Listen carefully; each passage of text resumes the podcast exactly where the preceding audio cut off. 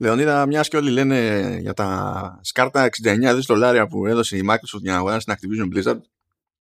Πάμε να γελάσουμε λίγο για να θυμηθούμε ποια ήταν η μεγαλύτερη σε αξία ε, αγορά που έχει κάνει η Apple. Ναι, ναι. Σε, ε, για ένα λεπτό νόμιζα ότι είμαι στο vertical slice. Έτσι. Κοίταγα γύρω-γύρω να δω που βρίσκομαι. Αλλά ναι, για πες. Κοίτα, αν, αν, ήμασταν, ε, αν ήμασταν αυτή τη στιγμή και γράφαμε vertical ε, slice και κοιτούσε γύρω-γύρω, στο ίδιο μέρος θα ήσουν πάλι. Οπότε δεν θα βοηθούσε. ναι, η αλήθεια.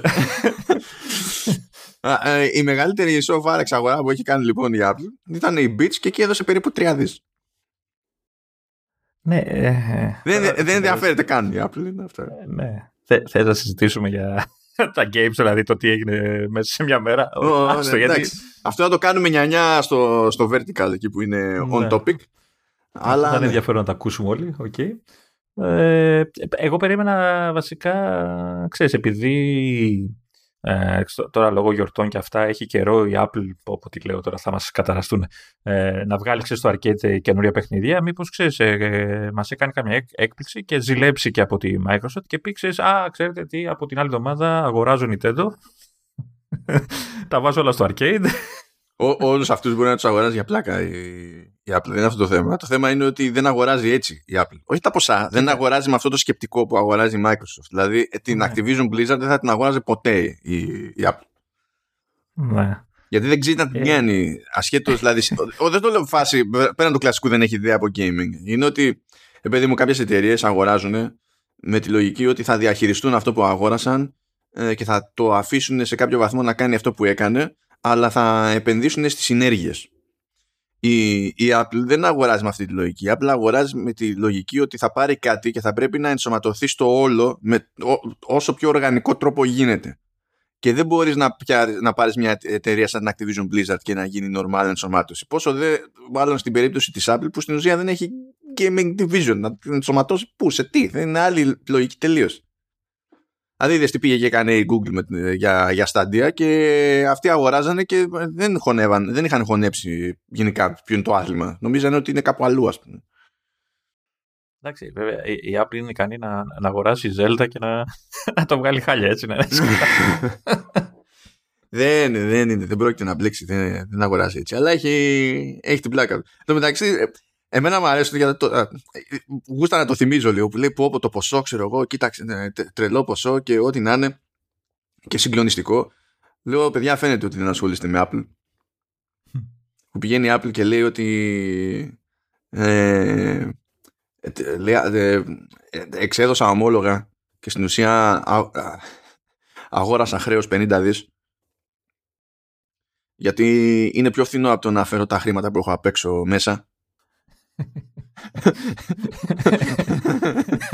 και με αυτόν τον τρόπο φαίνεται ότι έχω και λιγότερα, λιγότερο ρευστό. Γιατί ξέρεις, σκάει και καλά χρέος ότι χρωστάω στο δάνειο και το αφαιρώ από το, από το cash equivalence. Οπότε ενώ έχω το cash εκεί και αράζει, είναι σαν να μην το. Δηλαδή, λέω και είναι άλλο level το παιχνίδι, δεν υπάρχουν όλα αυτά. Ή όταν πάνε να κάνουν stock buyback, να πάρουν ε, πίσω μετοχές κτλ., ξεκινάνε ετήσιο πρόγραμμα, ξέρω εγώ, λέει 55 δισεκατομμύρια. Έτσι να υπάρχει. ναι, είναι, είναι αυτό. Δηλαδή αυτά είναι, και είναι, είναι casual, είναι στα day to day αυτά που κάνει η Apple. Και λέω απλά φαίνεται ότι δεν σας έχουν αγγίξει αυτά τα πράγματα και λέτε πω, πω είναι σαν το ακαθάριστο εγχώριο προϊόν της τάδε χώρας, της άλλης χώρας και δεν ξέρω και εγώ τι. Και συγκλονίζεται. Λέω αυτό χάμω, παιδιά. Δεν έχετε, δεν έχετε σκληραγωγηθεί στην παράνοια. Ε, ε, ελπίζω να τονίζεις τη λέξη φτωχά, έτσι, γιατί όλα αυτά που γίνονται και ακούμε, τα ποσά που ακούμε, ε, ναι, μας το τρίβουν λίγο στη μούρη. Είναι, είναι μαγικό. Εν τω μεταξύ, πλάκα είναι ότι τώρα επειδή έχει να κάνει. Αυτές οι εξαγορές όταν γίνονται για media, όταν τα κάνει Disney, είναι καλά. Όταν γίνονται στο gaming είναι σοκ. Του στυλ, κοιτάξτε τι λεφτά φεύγουν στον επιχειρηματικό τομέα, ενώ με τόσα λεφτά θα μπορούσαμε να είχαμε λύσει το τάδε πρόβλημα στην τάδε χώρα. Και λες, ε, that's not how reality works. Ε, thank you next. δηλαδή, δεν μπορείς να το λες αυτό με straight face. Ωραία θα ήταν, αλλά ναι, ναι. Τέλος πάντων. Λεφτά λοιπόν, λεφτά παντού. Ε, κάναμε λοιπόν ένα ζέσταμα για το vertical slice της άλλης εβδομάδας. Ναι. Έτσι, το, θα περιμένω τον άλλον. Θα ήθελα πάρα πολύ αυτό το vertical slice να έχει και κάμερες. Έτσι να βλέπω τη φα... τα φρύδια του. Δεν χρειάζεται να βλέπω τη φάτσα του. Τα φρύδια του θέλω μόνο. Έτσι. Για τον Ηλία Παπά μιλάμε πάντα, του Vertical Flash. Ναι, θα ήθελα, θα ήθελα να... ή κάπου να είμαι σε μια γωνιά και να ακούω το, το making of. Ποιο making of, καλά, θα τα όλα αέρα, θα καταλήξουν Λοιπόν, ε, για πάμε, πάμε εδώ πέρα στα δικά μας. Πάμε να μπούμε πρόγραμμα κανονικά. Έχουμε εδώ Apple TV Plus. Τώρα εδώ μπερδεύτηκα, έκανα ένα double take. Διότι θυμάμαι και την προηγούμενη εβδομάδα λέγαμε κάτι για Abraham Lincoln και τα λοιπά, αλλά εκεί πέρα ήταν ε, και καλά ε, δραματική σειρά, εντάξει, με βάση ξέρω εγώ ότι τα γεγονότα γύρω από τη δολοφονία του, του Lincoln και τα συναφή. Αλλά ε, τώρα υποτίθεται ότι ανακοινώθηκε και το Lincoln's Dilemma που είναι να σκάσει στις 18 Φεβρουαρίου ε, και αυτό είναι όντως ντοκιμαντέρ. Θα έχει τέσσερα μέρη και θα σκάσουν όλα μαζί. Κλασικά. Αφού είναι τέσσερα μέρη και σκάνε όλα μαζί. Γιατί δεν; Γιατί το κάτι ένα μέρος να τελειώνουμε; Why; και ε, τέλος πάντων, ok, okay, και υποτίθεται ότι βασίζεται στο βιβλίο Abe, Abraham Lincoln in His Times του David S. Reynolds. Ε, και, στη, και στην αφήγηση θα είναι ο τέτοιος, λέει, ο, ο Jeffrey Wright, μεταξύ άλλων. Τι, τι κάνει η Apple, παίρνει αλφαβητικά και λέει Α, τώρα είμαστε στο Λάμδα, ό,τι βρούμε από Lincoln το βγάζουμε. Έτσι, ένα ντοκιμαντέρ, ε, μια σειρά. Δεν ξέρω. Πάντως τέλος πάντων αυτό θα εστιάζει στη... στην όλη πορεία τέλος πάντων του, του Lincoln που είχε να κάνει με τη, ε, με τη στάση που κράτησε ε, απέναντι στη σκλαβιά. Να θυμηθούμε εντωμεταξύ έτσι για το, για το χαβαλέ της υπόθεσης να καταλάβετε πόσο, πόσο σχετικές έννοιες είναι αριστερά και δεξιά, ειδικά στην Αμερική. Ε, αυτοί που ήταν κατά της, ε, της σκλαβιάς τότε, μεταξύ των οποίων και ο Λίνκον, ήταν οι Ρεπουμπλικανοί. Αυτοί που τώρα είναι κατά μία έννοια ό,τι πιο κοντά στο υπέρ. Η αντίστοιχη δεξιά, ας το πούμε. Ναι, και, και οι υπέρ ήταν οι δημοκρατικοί. Αυτοί που τώρα είναι οι αριστεροί για καλά στο. Και λες, παιδιά. Ό,τι να είναι, εντάξει. Καλά, γενικά είναι ότι είναι τα αριστερά. Εντάξει, τέλος πάντων. Okay. Ναι. Άλλη συζήτηση αυτή. Okay. Άλλο podcast. Πάει αυτό, προχωράμε. Ε, είχαμε πει ότι σκάει σειρά που λέγεται We Crust και ότι έχει να κάνει με, τη, με την παράνοια του, του We, της εταιρείας WeWork. Λέγεται λοιπόν η σειρά We Crust, The Rise and Fall of WeWork. Αυτό βασικά είναι το podcast στο οποίο βασίζεται η σειρά που λέγεται σκέτο We Crust. Uh, σκάνε τα τρία πρώτα επεισόδια στις 18 Μαρτίου και μετά ένα κάθε εβδομάδα μέχρι τις 22 Απριλίου. Και είναι καλά, αυτό είναι mini series, δεν πρόκειται να έχει 500 ξέρω, τέτοια. Ε, δηλαδή να έχει ξανά σεζόν και σεζόν, παιδί μου, και τα λοιπά. Και πρωταγωνιστούν οι Jared Leto και Anne Hathaway. Νομίζω θα το σπρώξουν αυτό. Ε, Πιστεύω. Ε, δεν το θυμόμουν για τη Hathaway. Να, είδες, βρήκες και εσύ κάτι ε, γενικά είναι παρανοϊκή αυτή η ιστορία στα επιχειρηματικά δρόμενα. Ε, δηλαδή, μπορεί να το μπλέκει λίγο και με τη σχέση των συγκεκριμένων δύο και να παίζει και λίγο love story μέσα και τα λοιπά, αλλά ενώ είναι based on, δεν ή θα είναι ακριβώς τα γεγονότα, φαντάζομαι. Πάνω κάτω όμως θα προσπαθούν να πατάνε στην πραγματικότητα. Αλλιώς δεν έχει νόημα να το βαφτίσεις και έτσι και να έχεις και το όνομα της εταιρείας κτλ έχει ενδιαφέρον να το δείτε διότι πρόκειται για μια πραγματικά παρανοϊκή περίπτωση. Έχεις κάνει να θέλω να το δω έτσι, κάθε φορά που το αναφέρεις. Ε, τώρα, ας πω, ε, ε, ο μεγαλύτερος υποστηρικτής αυτής της εταιρείας ήταν το Vision Fund της SoftBank, της Ιαπωνικής SoftBank. Ε, το Vision Fund αυτό πηγαίνει και δίνει, δηλαδή κάνει πολλαπλά bets και δίνει φράγκα, ξέρω εγώ, εδώ και εκεί. Και κάποιες φορές έχει πετύχει απίστευτα και έχει γυρίσει πολύ φράγκο. Ε, αυτό ήταν ένα από τα εκπληκτικά λάθη που έκανε και ήταν στη φάση ότι από ένα σημείο και έπειτα δεν είχε νόημα να αποσυρθεί η επένδυση της SoftBank. Σου λέει εδώ που είμαστε τώρα η μόνη μας ελπίδα είναι να συνεχίσουμε να ρίχνουμε λεφτά. Και έχω σε μέσα τόσα λεφτά και στο τέλος στράβωσε τόσο πολύ αυτή η φάση που είναι ένας από τους λόγους αυτό το στράβωμα που η SoftBank αναγκάστηκε να προσπαθήσει να πουλήσει την ARM η οποία αν πάρει το OK από ρυθμιστικές αρχές θα περάσει στην Nvidia. Να. Δηλαδή, όλο αυτό είναι, είναι, είναι μαγικό όλο, είναι μαγικό, είναι μαγικό, δηλαδή μαγικό. Και για να κλείσουμε για Apple TV Plus έκανε εδώ μια σούμα το, τέτοιο, το Flat Panels HD και λέει ότι ε, σε δύο χρόνια κάτι ψηλά γιατί έτσι κι αλλιώς 1η Νοεμβρίου του 2019 φύτρωσε το Apple TV Plus ε, οι παραγωγές του έχουν ε, μαζέψει 190 βραβεία ε, από 763 υποψηφιότητες Υποθέτω ότι τα 188 είναι του Τετλάσου. Μάλλον, ναι. Χοντρικά. Χοντρικά, ναι. Και γενικά αυτό για κάτι που, δηλαδή για μια υπηρεσία και για ένα μάτσο από καθαρά original content που έχει φυτρώσει άρον άρον μέσα σε δύο χρόνια και τα λοιπά, είναι, ε, είναι δυνατό ξεκίνημα αυτό το πράγμα. Βέβαια, Υποθέ, υποθέτω εννοείς το σε θέματα γοήτρου έτσι, και πρεστή. Ε, βέβαια. Ε, βέβαια. Το, το εμπορικό είναι άλλο καπέλο. Ε, βέβαια τώρα οι συγκρίσεις είναι και λίγο μαγικές από την άποψη ότι όταν μπαίνει η Apple σε αυτή την αγορά και έχει κάνει commit και θα μπει στη διαδικασία να τρέχει πολλαπλές παραγωγές και, και, και, και ε, έχουν αποφασιστεί ήδη κάποια πράγματα. Όταν το Netflix ξεκινούσε, ας πούμε, ξεκινούσε και παρα, παραγωγές ήταν ε, φάση τρεις και ο κούκος. Δεν είναι ότι δεν ξεκίνησε όπως είναι τώρα που ε, παράγεις σαν να μην υπάρχει αύριο. Μα. Για να πεις ότι ξέρεις, έχει το, το Netflix ας πούμε στα πρώτα του δύο χρόνια δεν είχε αυτό το output σε original παραγωγές. Αυτό θέλω να πω. Οπότε το να πεις τι έκανε το Netflix και τι έκανε το Apple TV, TV ε, Plus δεν είναι τώρα πραγματικά συγκρίσιμα μεγέθη. Εδώ δεν είχε ε, υπότιτλο στην αρχή τουλάχιστον για τη χώρα μας. Ε, το Netflix σε όλα. Ναι ναι στο το Netflix. Ισχύει. εντάξει βέβαια ε, ε, ίσως πρέπει να αρχίσουμε να το διαχωρίζουμε λίγο στο μυαλό μας το τι είναι το Netflix και τι είναι οι άλλες υπηρεσίες. Ναι, είναι όλες streaming services κτλ. Αλλά νομίζω το, ότι δεν έχουν ουσιαστική σύγκριση μεταξύ τους. Το Netflix έχει πάει για να προσφέρει κάτι, ξέρεις, all in one. Ναι, ναι. να βρεις τα πάντα δικά του και μη δικά του.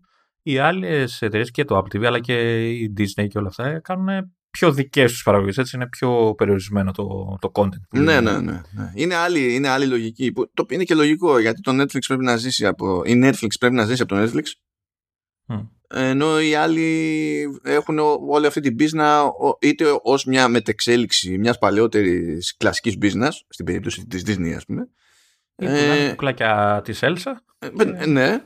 Ε, είτε ως μια ακόμη business όπως είναι στην περίπτωση της Apple. Δηλαδή δεν είναι το ίδιο. Πάλι θα γυρίσουμε εκεί σε Microsoft και Activision Blizzard. Δηλαδή είναι, ε, άλλο πράγμα σημαίνει να αγοράζει, λέμε τώρα, EA την Activision Blizzard, άλλο πράγμα σημαίνει να αγοράσει μια εταιρεία τεχνολογίας όπως η Microsoft, κυρίως τεχνολογίας. Γιατί έχει entertainment εδώ και 20 χρόνια, ας πούμε, αλλά άμα συγκρίνουμε μεγέθη, δεν είναι τώρα. Δηλαδή. Έχει και αυτά τα, τα Windows, πώς λέγονται αυτά. Έχει αυτά τα, έχει, έχει κάτι Office. Έχει, έχει, έχει. έχει που τα Windows τέλος πάντων όσο πάνε χάνουν σημασία παρότι είναι, εννοείται βγάζουν άπειρο χρήμα έτσι. αλλά αν είναι να, πούμε, να, να ρωτήσουμε τι, παίζει, τι είναι πιο πιθανό να πεθάνει πρώτα τα Windows ή το Office ε, θα, θα πεθάνει τα Windows πρώτα και μετά το Office ναι. δεν ξέρω αν θα πεθάνουν ποτέ τα Windows ε, ναι λέμε τώρα κάθε υπερβολή ναι. αυτό infinite timescale και αν και τα λοιπά okay. ναι. λοιπόν ε, χαλάρα περνάμε άλλη μια εβδομάδα σε Apple TV Plus, διότι, σε Apple TV Plus, σε Apple Arcade, διότι έσκασε το Crashland σε έκδοση Plus, το οποίο Τελεία. προϋπάρχει. Τελεία. Μην πεις τίποτα άλλο. Έχει πολύ ωραία screenshot στη σελίδα του παιχνιδιού. Ε, βασικά είναι τέτοιο. Ε, είναι, τουλάχιστον ξεφεύγει από τις προηγούμενες προσθήκες. Δηλαδή έχει και λίγο story, είναι action RPG, εντάξει, με έμφαση στο, στο crafting βέβαια, όχι action RPG φάση πάνω απ' όλα Diablo, έτσι. Σου, σου, σου έχω πει ότι κατά πώς να το πω τώρα, τις περισσότερες φορές όταν ακούω για crafting βγάζω φλίκτρανες. Ε, δηλαδή... Εγώ τα παθαίνω αυτά με τα, με τα roguelike και τα roguelite. Το roguelike, να σου πω την αλήθεια, υπάρχουν παιδιά που μου αρέσουν και δεν τα κουμπάω γιατί είμαι άχρηστος. Ε, δηλαδή, έπαιζα προ, πότε, προχθές έπαιζα το Spelunky που μπήκε στο Game Pass. Ε, έχω καταφέρει να φτάσω μέχρι το δεύτερο επίπεδο. Έτσι, και μετά το σπάω. αλλά, αλλά όταν ξεκινά ένα παιχνίδι σαν το Crashlands και στα πρώτα 10 λεπτά πόσο είναι ένα τέτοιο που υποτίθεται ότι πρέπει να γίνει το hook λιγάκι έτσι λίγο να σε κρατήσει και αυτά έχεις κάνει πέντε φορές το γύρο του χάρτη για να βρεις 5, ξύλα, 8 πέτρες, 9 χαρτάκια και αυτά και να χτίσει μια. Ε, ε, βαριέμαι. Δεν θέλω. Άσε με με το crafting. Το βαριέμαι.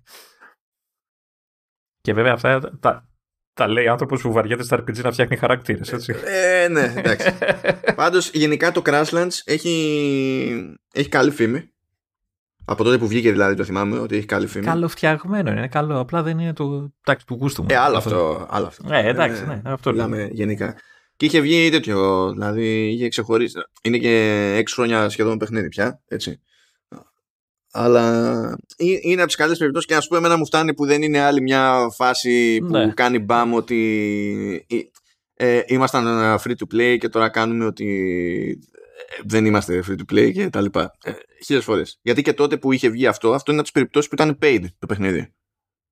Και κλασικό πατροπαράδο του Pay. Ναι, ναι, ναι, δεν θυμάμαι τώρα πόσο έκανε. Θυμάμαι ότι το έχω αγορασμένο. Οπότε ξέρεις το τι έσκασε το, το, το Plus.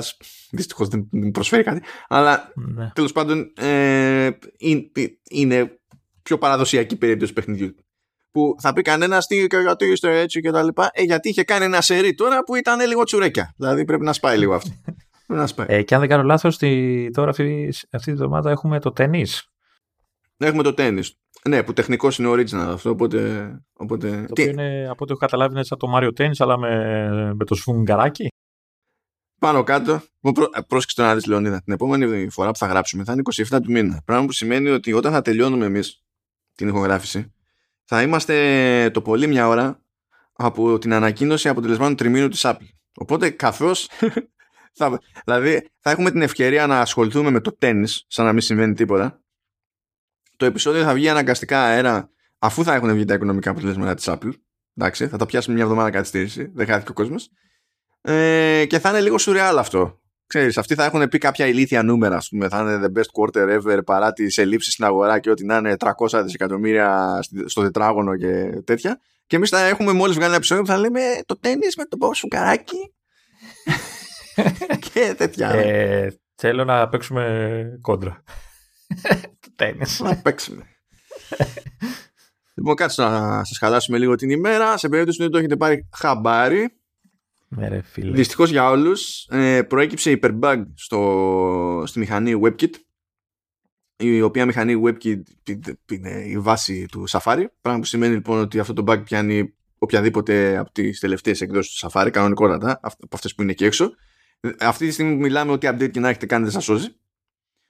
Ε, έσκασε λοιπόν ένα hyperbug ε, που έχει να κάνει τέλος πάντων με το τοπικό database που κρατάει ο Safari καθώς πηγαίνουμε από site σε site και χωρίς να παίξει κάποια περίεργη κίνηση, χωρίς να χρειαστεί κάποια ενδιάμεση ενέργεια από τον χρήστη, ε, υπάρχει τρόπος, άμα κάποιος μπει, μπει στη διαδικασία να εκμεταλλευτεί αυτό το bug, ε, να διαβάσει αυτή τη βάση δεδομένων που υπάρχει στη, στη μεριά του χρήστη, στο Safari, ε, και στην ουσία να δει ακριβώς τι έχετε επισκεφθεί, ξέρω εγώ και τέτοια. Κανονικά όλα. Είναι, αυτό, είναι, αυτό είναι υπερμπag.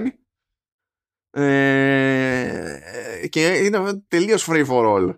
Δεν είναι άμα κάποιος καβατζώσει τη συσκευή σας, άμα σας βάλει κάποιος στο μάτι και κάνει κάποιο είδους επίθεση, εύκολη, δύσκολη, δεν ξέρω εγώ τι είναι. Είναι there for the taking όλο. Είχα, ε, νομίζω έχουμε καιρό να δούμε τόσο χοντρό bug ε, σε κομμάτι ασφάλειας. Ε, σίγουρα υπάρχουν πολλά αλλά που να έχει κάνει και τόσο μπαμ. Ε, στο έλεγα και πριν, πριν ξεκινήσουμε, ότι έχει βγει ένα site, ένα live demo που σου δείχνει και καλά ξέρεις, αν, αν, ε, πώς λειτουργεί όλο αυτό, δηλαδή αν τι σου τρώει εκείνη τη στιγμή από δεδομένα και τέτοια. Και πού είναι το link στη σημειώση μου, Λεωνίδα; Το έχεις στο άρθρο που έχεις βάλει. και γιατί δεν μου έχεις ενημερώσει, Λεωνίδα, το έχει το άρθρο που έχω βάλει; Λέει εκεί το έχει και αυτό, live demo of the bug. το λέει κάτι εκεί ο τύφλος. Ε, και ξέρεις το τρέχεις και το έβαλα εγώ έτσι για πλάκα και ψιλοσκιάχτηκα γιατί ε, είχα ανοιχτά πολλά εγώ tabs και τέτοια και, και μου έλεγε ε, τέσσερα κάνουν leak αυτή τη στιγμή έτσι τα data και από κάτω μου είχε αναγνωριστικό Google ε, το οποίο είναι ένα νούμερο που το, το ξέρω έτσι δεν ξέρω πού μπορεί να χρησιμοποιηθεί αυτό αλλά προφανώς μπορεί το profile picture μου από την Google και δεν θυμάμαι και τι άλλο έβγαζα από κάτω. Και λέω, φτιάχτε το. Γρήγορα. Που, που ελπίζω, δηλαδή, τα δείγματα γραφής της Apple δείχνουν ότι κινείται γρήγορα σε τέτοιες περιπτώσεις. Βέβαια, έχει περάσει πόσο, καμιά εβδομάδα που έχουν ακουστεί αυτά τα, τα θέματα. Κάνα τώρα εδώ πέρα δεν ξέρω ακριβώς πώς πηγαίνει σε θέματα δικαιοδοσίας, γιατί το WebKit είναι project και της Apple, αλλά τεχνικώ είναι open source και η αδυναμία είναι στο ίδιο το WebKit. Φαίνεται πάντως ότι έχουν ήδη κάνει submit στο, από, έχει γίνει submit από την ομάδα του WebKit φιξάρισμα αλλά το ζήτημα είναι ότι τώρα η Apple πρέπει αυτό να πάρει και να το ενσωματώσει στην έκδοση του WebKit που ε, χρησιμοποιήσει Safari. Ε, το WebKit δεν το χρησιμοποιούν και άλλοι browser, Chrome και τέτοια. Δεν τους επηρεάζει. Ε, όχι, βασικά, κοίταξε, σε κάποια φάση, δηλαδή στην αρχή ο, ο Chrome ήταν WebKit και μετά έκανε ένα fork του WebKit, δηλαδή βασίστηκε στο WebKit, αλλά είπε εγώ θα τραβήξω δική μου ρότα τραβώντας μια γραμμή εδώ ας πούμε και φτιάξει μια μηχανή που λέγεται Blink.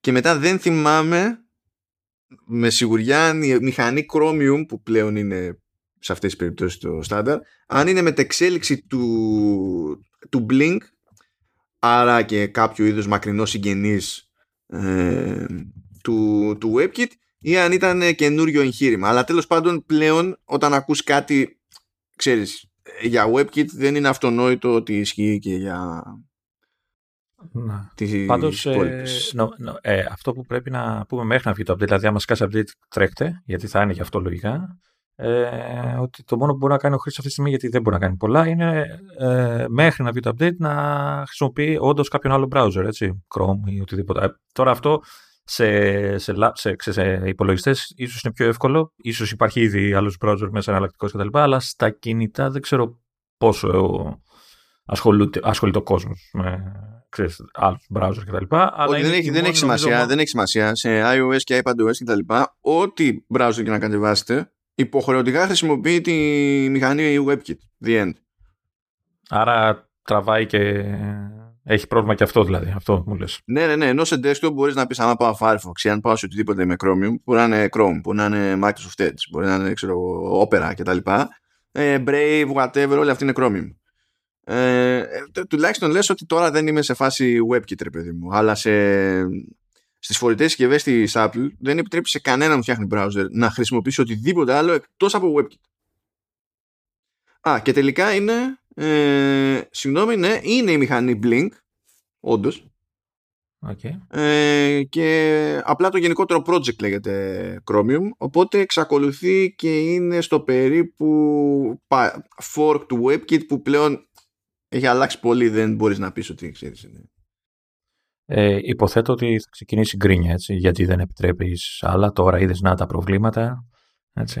Α, δεν έχουν προλάβει. Περίμενα ότι θα είχε πέσει περισσότερη γκρίνια. Θα το, δηλαδή, υπό άλλες συνθήκες περίμενα αντανακλαστικά. Ναι. Αλλά τώρα δεν το πολύ κόβω. Γιατί και τα τέτοια θέματα ασφαλείας δεν είναι και το ίδιο σεξι με το ο, κάτι παίζει με το AirTag μπορούμε να παρακολουθούμε κόσμο κτλ. Ξέρεις, οπότε και τα κυμιντιάδες τα βλέπουν λίγο αλλιώς. Ναι, σεξι ακούω και AirTag μαζί στην ίδια φράση, μάλιστα. Ναι, και μόνο μάνος. Ε, σαν θέματα, σαν θέματα. Α, και να προχωρήσουμε εκεί στα περίπου ξέμπαρκα. Ε, μήνυσε η Ericsson την Apple, πράγμα που δεν συμβαίνει πρώτη φορά. Απλά την προηγούμενη φορά είχε να κάνει με 3G και 4G, αυτή τη φορά σου λέει πήρε σειρά 5G. Παίζει να, μια, μια διαφωνία εκεί. Διότι γενικά η Ericsson έχει άπειρες ευρεσιτεχνίε, άπειρες σε τέτοια θέματα. Η οποία τώρα τι κάνει; Έτσι δεν φτιάχνει κινητά δεν φτιάχνει κινητά, καλά, ασχολείται με εξοπλισμούς δικτύους και τα λοιπά και συνεχίζει να κάνει RD για τις ίδιες τεχνολογίες των δικτύων. Γι' αυτό και έχει π.χ. Ε, ε, τεχνίες για, για 5G. Γιατί η Ericsson από τα κινητά έχει βγει πριν, το 4G. το, οριακά ήταν με 3G. Δεν θυμάμαι τι διάλογο. Ε, να δηλώσω εδώ ότι ήταν η αγαπημένη μου εταιρεία πριν προχωρήσω σε Apple, Α, σε ναι. iPhone κτλ. Ναι. Γιατί ήμουν από τους λίγους που δεν ήθελε να δει καν μπροστά του ε, συσκευές Nokia, που ήταν οι πολύ δημοφιλείς τότε στην Ελλάδα. Και εδώ τα ίδια. Ορίστε, γι' αυτό ταιριάξαμε. τώρα, τώρα ανησυχώ περισσότερο. Α, και τέλος πάντων προφανώς παίζει μια διαφωνία εδώ πέρα ως προς το πόσο αξίζουν τέλος πάντων, τι αξίζουν οι, οι ευρεσιτεχνίε της Ericsson και το τι θέλει να δώσει η Apple κτλ. Χρησιμοποιεί η Apple τώρα ως πάτημα το ότι κοίταξε να δεις όταν αγόρασα το, το modern business της Intel, αγόρασα και ευρεσιτεχνίε και θεωρώ ότι αυτές οι ευρεσιτεχνίε ε, σημαίνουν ότι μπορώ να πετύχω καλύτερες τιμές με τις δικές σου, γιατί έχω και εγώ ευρεσιτεχνίε που είναι απαραίτητες, ξέρω για τα δίκτυα αυτά κτλ. Αυτό τώρα είναι Εντάξει, αυτό είναι διπλωματία.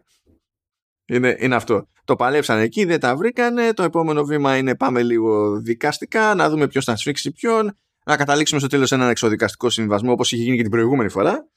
Και, και κάτι τέτοιο. Έργα το.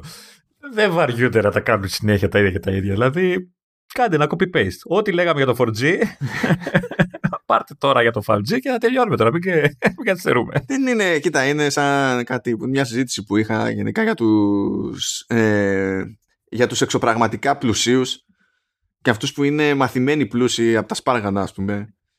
Που... Σπάργανο είπα. ε, που, που απλά βλέπουν κάποια πράγματα διαφορετικά. Που όταν κάτι απαγορεύεται και η ποινή είναι πρόστιμο, αυτό που καταλαβαίνουν είναι ότι τα λεφτά που πρέπει να δώσουν για το πρόστιμο είναι το πόσο κοστίζει αυτό που θέλουν να κάνουν. Είναι, είναι, είναι, είναι, είναι, είναι price tag, δεν είναι πρόστιμο. Γιατί άμα δεν σε ενδιαφέρει το θα τα δώσεις, λες θέλω να κάνω αυτό. Ναι, αλλά θα βάζεις πρόστιμο αυτό. Ε, απλά θα δώσω τόσα για να κάνω αυτό. αυτό, ναι, το, okay, καλή φάση. Um, πάει και αυτό το θεματάκι να κάνουμε μια περατζάδα από App Store με ένα καλό νέο και με ένα πιο δραματικό νέο. Ε, βγήκε μια ανακοίνωση από την Apple που λέει ότι επεκτείνεται το πρόγραμμα App Store Foundations ε, σε 29 επιπλέον χώρες στην Ευρώπη. Όταν ακούτε τέτοιο νούμερο για χώρες στην Ευρώπη, αυτό συνήθως απόφευκτα σημαίνει ότι περιλαμβάνεται και η Ελλάδα. Τώρα. Ναι. Παίζουν δύο τινά σε αυτή την Περίμενε, περίμενε, συγγνώμη. Ε, δεν μπερδεύτηκε ο ορθογράφος εδώ, δεν είναι η Ευρώπη χώρα. Γιατί σε άλλα άρθρα. Ε, τώρα, εντάξει. Ε, κοίτα, άμα, άμα παίζει UK μέσα και εκεί Ευρώπη λένε ε, και σου λέει εντάξει, άμα υπάρχει τουλάχιστον ένα πράγμα που είναι στα Πέριξ, ε, πάει στην Ευρώπη. Μήπως εννοεί γειτονιές, ρε 29 γειτονιές. ε, ε, το θέμα. Έκανα, έστειλα εγώ μια ερώτηση για να το σιγουρέψω αυτό. Δεν πήρα απάντηση ακόμη και από ό,τι φαίνεται δεν θα πάρω ποτέ χωρίς νέα ενόχληση. Θα δούμε. Ε, αλλά τέλος πάντων ε, έχει και το περίεργο ότι ε, καλά δεν είναι πρωτο, ε, πρωτότυπο αυτό στην Ευρώπη. Ισχύει από το 2018 σε Γερμανία, Γαλλία, Ιταλία, Ισπανία και Σουηδία. Η ανακοίνωση αυτή περίεργως δεν βγήκε στο, στο newsroom της Apple το legit αλλά βγήκε στο γερμανικό newsroom της Apple. Δηλαδή πρωτότυπη σχετική ανακοίνωση είναι στα γερμανικά. Δεν ξέρω. Και έχουν μπερδευτεί, ε, ε, μάλλον οι, οι Γερμανοί της Apple. Δηλαδή πιστεύουν ότι αυτή είναι η Ευρώπη. Αυτό ήθελα να πω. είναι η Ευρώπη, να. Και άλλοι είναι γειτονιές, είπαμε. Ναι, όλοι οι υπόλοιποι απλά τυχαίνει, ρε παιδί μου, να, έχουν, να είναι στην ίδια εκδρομή. Κάπως έτσι. να είναι δίπλα τους. ναι, αυτό. ε, και τέλος πάντων, τι είναι το πρόγραμμα App Store Essentials; Στην ουσία. Έλα. Foundation, όχι Essentials. Α, ναι, συγγνώμη, ναι. Foundations, έχουμε μπερδέψει τα προϊόντα στην ουσία ε, είναι ένα πρόγραμμα, ας το πούμε, υποστήριξης προς developers που έχει να κάνει με οδηγούς αλλά έχει να κάνει και με προσωπικό που στηρίζει αυτούς τους developers. Ε, μπορούν να μιλήσουν δηλαδή, ας το πούμε, πιο συγκεκριμένους ανθρώπους αντί να κυνηγάνε, ξέρω εγώ, ε, FAQs και ιστορίες και, τα λοιπά. Ε, σχετικά με development στις πλατφόρμες της Apple, με το μαρκετάρισμα των προϊόντων τους, με το monetization των προϊόντων τους και τα λοιπά. Δηλαδή θα μπορούν να έχουν το περιθώριο να μιλήσουν με ανθρώπους της Apple πιο συγκεκριμένα και ε, η Apple θα διοργανώνει και ατομικά και ομαδικά sessions με κάποιους developers και τα λοιπά για να μπορούν να εκφράσουν τις απορίες τους, να πάρουν κάποιες απαντήσεις και τα, και τα λοιπά. Σε τεχνικό και μη επίπεδο και ό,τι να είναι. Οπότε, that's nice. Τώρα, αυτό που λες για τα ραντεβού και τέτοια που θα κάνεις, Mm. Μήπως είμαστε εκτός; Μήπως πάει μόνο σε χώρες που υπάρχουν ε, ξέρεις, App Store; Ε, Apple Store, μάλλον ε, κανονικά. Όχι, δεν είναι σαν γι' αυτό, γιατί είναι εκείνη η υπηρεσία σε consumers αυτό που κάνει το Apple Store. Ενώ αυτό είναι σε developers. Και ήδη, ας πούμε, τώρα, άμα είσαι developer και ε, μπορείς να πας να κλείσεις remote session σε WWDC, θα σου πει όχι. Σου λέει από τη στιγμή που δεν τα κάνω on site για να πρέπει να είσαι εδώ, μπορείς να μπεις στη διαδικασία να τα κλείσεις online που και αν δεν μπορούσες να. Δηλαδή και τις προηγούμενες χρονιές δεν μπορούσες να είσαι εκεί, οπότε δεν μπορούσες να κάνεις άμεσα την ερώτηση που θέλεις, ξέρω εγώ, τι να είναι. Ε, αλλά μετά τα sessions τα έβγαζε στο, στο developer app και μπορούσες να τα παρακολουθήσεις. Δεν είναι ότι σε αυτές τις περιπτώσεις ξέρεις. είναι τόσο παίζει τέτοια αγκύλωση με το που έχουμε πιο επίσημη παρουσία ή τι γίνεται με την υποστήριξη γλωσσών κτλ. Είναι άλλη λογική. Οπότε φαντάζομαι ότι είναι λίγο δύσκολο. Και στην τελική πώς είναι οι χώρε στην Ευρώπη, φίλε; Μία, δεν είπαμε. Ε, α, σωστά, σωστά. σωστά, συγγνώμη. My bad, my bad. Μία και το Ηνωμένο Βασίλειο. Που άμα αναφέρεται είναι αυτό η μία χώρα. Έτσι, και ναι, ναι, ναι. Άρα μία. Ε, και επίσης ε, θυμάστε είχαμε πει ότι βγήκε μια απόφαση από την Επιτροπή Αραγωνισμού της Ολλανδίας ε, ναι, σχετικά με που υποχρεώνει στην ουσία την Apple να ε, επιτρέπει σε dating apps να χρησιμοποιούν εναλλακτικά στήματα πληρωμών. Και η Apple μπήκε στη διαδικασία να συμμορφωθεί παρά τη διαφωνία με την απόφαση και λέει πάρα πολύ ωραία. Θα το κάνω μόνο για dating apps και μόνο για την Ολλανδία και όχι μόνο αυτό. Δεν θα είναι ότι θα μου στέλνετε στο App Store θα κάνετε submit μια εφαρμογή και απλά όταν κάποιος τρέξει στην Ολλανδία θα μπορεί να χρησιμοποιήσει και ένα αλλακτικό πάροχο. Όχι, θα πρέπει να μου στέλνετε διαφορετικό binary ειδικά για την Ολλανδία πράγμα που σημαίνει ότι πρέπει να συντηρείτε δύο binaries και δεν πετάνε τις κούφια στους developers για αυτά. Θα μου πεις developers Tinder. Ε, δεν είσαι για μια μικρή εταιρεία εκεί πέρα. Εντάξει. δεν θα κλάψουμε για πολλή ώρα. Θα κλάψουμε μέχρι το συμπίου. Γιατί είναι πέδεμα, ναι, αλλά δεν θα πεθάνει κανένας. Ε, και θα την κάνει το παιδί μου τη, τη φάση και έχει πλάκα και η ανακοίνωση γιατί λέει κοιτάξτε να δείτε από τη στιγμή που δεν θα είναι η Apple λέει ο μεσάζοντας και εγγυητής τέλος πάντων για την ομαλότητα των συναλλαγών κτλ να ξέρετε ότι όποιοι developers ε, προτιμήσετε αυτή τη λύση κτλ ε, δεν, θα μπορεί, δεν θα μπορούμε να σας βοηθήσουμε σε πράγματα που σας βοηθούσαμε πριν όπως σε επιστροφές χρημάτων ξέρω εγώ διαχείριση τέτοια κτλ. Ξέρεις τώρα, ξέρεις τι μου θυμίζει αυτό έτσι; Ε, θα, θα, κάνω αυτό που θες αλλά σου κρατάω μούτρα. Ε, ναι, τώρα το θέμα είναι ότι αυτά που λέει ότι δεν θα μπορεί να κάνει, είναι λογικό να μην μπορεί να τα κάνει εφόσον δεν μεσολαβεί η ίδια. Ταυτόχρονα το αστείο είναι ότι ε, οι developers έχουν παραδοσιακά παρά, διαχρονικά παράπονα για το πόσο καλά είναι τα συγκεκριμένα ακριβώς που συνήθως κάνει. Και τώρα θα λέει δεν θα τους κάνει και ιστορίες. Ε, ε, εγώ απλά θεωρώ όλη αυτή, όλη αυτή τη φάση ψηλοπαράνοια. Δηλαδή αν αρχίσουμε να εφαρμόζουμε πράγματα ανά ε, ε, εντάξει απλά περιπλέκεται η φάση μόνο και μόνο για να γίνουν οι, οι μικρότερες δυνατές παραχωρήσεις και για να κάνει ο καθένας το εκνευριστικό του το παιχνίδι ας πούμε σε αυτή την, ε, την περίπτωση. Εγώ νομίζω αυτό που βλέπω εγώ είναι ότι γίνονται πρώτα, είναι σαν πρώτα βήματα. Δηλαδή δεν νομίζω ότι γλιτώσει για πολύ καιρό ακόμα η Apple. Και θα αναγκαστεί σε γενικότερο επίπεδο να παραχωρήσεις, ξέρεις, να μπορεί κάθε εφαρμογή που θέλει να έχει ένα σύστημα. Ε, ε, ε, κοίτα, έχει κάνει μια παραχώρηση και καλά στην Επιτροπή Ανταγωνισμού της Ιαπωνίας, τα λέγαμε πέρυσι, που από νωρίς είπε ότι αυτή η αλλαγή θα γίνει και για τον υπόλοιπο κόσμο. Εδώ όμως αυτό δεν πηγαίνει να το κάνει. Ταυτόχρονα τα λέγαμε, είναι για μια κατηγορία εφαρμογών στην οποία δεν έχει δραστηριότητα η Apple. Για να τους λυπηθείς στους άλλους όπως θα λυπηθείς στη Spotify που προσπαθεί να συναγωνιστεί στο, στον ίδιο κλάδο. Είναι, είναι λίγο περίεργο και γενικά όλη η φάση είναι περίεργη πλέον από την άποψη ότι ξέρεις η Apple μπορεί να κάνει ή αυτό που κάνει πλέον ή να έλεγε ότι κάνω μια, δύο, τρεις παραχωρήσεις για να ευχαριστηθούν αρκετοί χωρίς να πάω να κάνω χαλάστα στον εαυτό μου, μην το παρακάνουμε, αλλά τις κάνω οριζόντια, ξέρω εγώ, και μαλακώνει η φάση και σταματάνε να μου τα πρίζουν. Ε, ή πηγαίνω και κάνω αυτό που θα έπρεπε πάλι στην περίπτωση της Spotify και όταν είμαι σε μια, μπαίνω σε μια αγορά που είναι και άλλοι κτλ. Δεν γίνεται να πηγαίνω και να τους παίρνω προμήθεια για ανταγωνιστικό προϊόν, ας πούμε. Κάτι τέτοια. Τα λέγαμε την προηγούμενη. Απλά τώρα αυτό είναι άλλο ένα βήμα σε όλο αυτό το, σε όλο αυτό το, το πράγμα. Να, να κάνει αυτό που πρέπει να κάνει. Τέλος πάντων. Εντάξει, ναι. Okay. Εντάξει τώρα, είναι.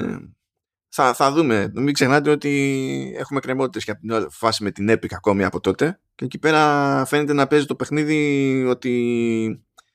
Και όταν θα έρθει η ώρα και αυτά που λέγαμε θα κάνει και στην Κορέα που τα συζητούσαμε πάλι την περασμένη εβδομάδα. Ότι πάλι θα κρατάει προμήθεια και και και και και και η απόφαση τη, στην, στην Αμερική δεν την, ε, δεν, δεν την εμποδίζει να κρατάει προμήθεια. Ίσα ίσα που η απόφαση στην Αμερική αναφέρει συγκεκριμένα ότι αυτό δεν σημαίνει ότι η Apple δεν μπορεί να κρατάει προμήθεια ακόμη και ε, αν χρησιμοποιείται σύστημα πληρωμών τρίτου. Και το παίζει, το παίζει, το παίζει εκεί πέρα η Apple και η κάθε Apple. Γιατί φαντάζομαι πως φαντάζεται ότι ποντάρει πως δεν θα βγει κανένας. Είναι πολύ πιο δύσκολο να βγει κάποιος και να της πει ότι εσύ είναι λογικό να έχεις αυτό το μερίδιο. Είναι πολύ δύσκολο να γίνει τέτοια κρατική παρέμβαση. Εκτός, ε, στην Κίνα γίνεται. Άμα θες γίνεται. Εντάξει. Αλλά... Εγώ, εγώ εξακολουθώ να λέω ότι δεν, δεν θα την γλιτώσει για πολύ καιρό ακόμα. Θα, θα γκρινιάξουν τόσο, θα μπλεχτούν ξέρεις, επιτροπές, δεν ξέρω εγώ τι. Θα αναγκαστεί να, να κάνει παραχώρηση. Και τώρα, αφού έχουμε βγάλει όλα αυτά, Μ' αρέσει που κάναμε ένα επεισόδιο για να δούμε ξέρεις, τι έχετε μέσα στο 2022 ξέρω εγώ, και ιστορίες mm. και ότι ξαφνικά τα μισά αλλάξανε.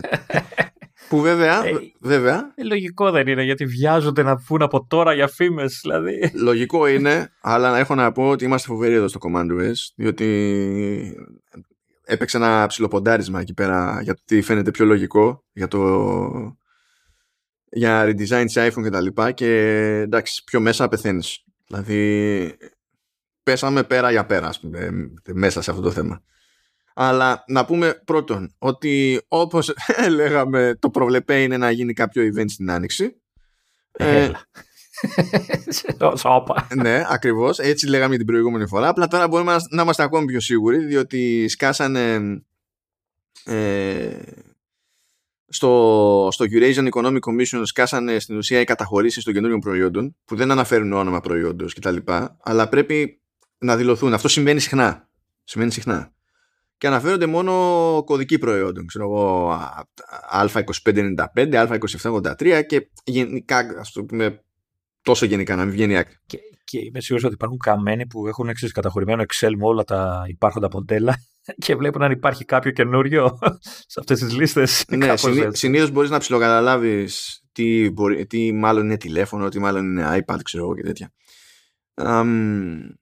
Οπότε όταν είμαστε σε αυτό το στάδιο που έχει αρχίσει και τα δηλώνει η Apple, είναι κοντά η φάση. Ε, ναι.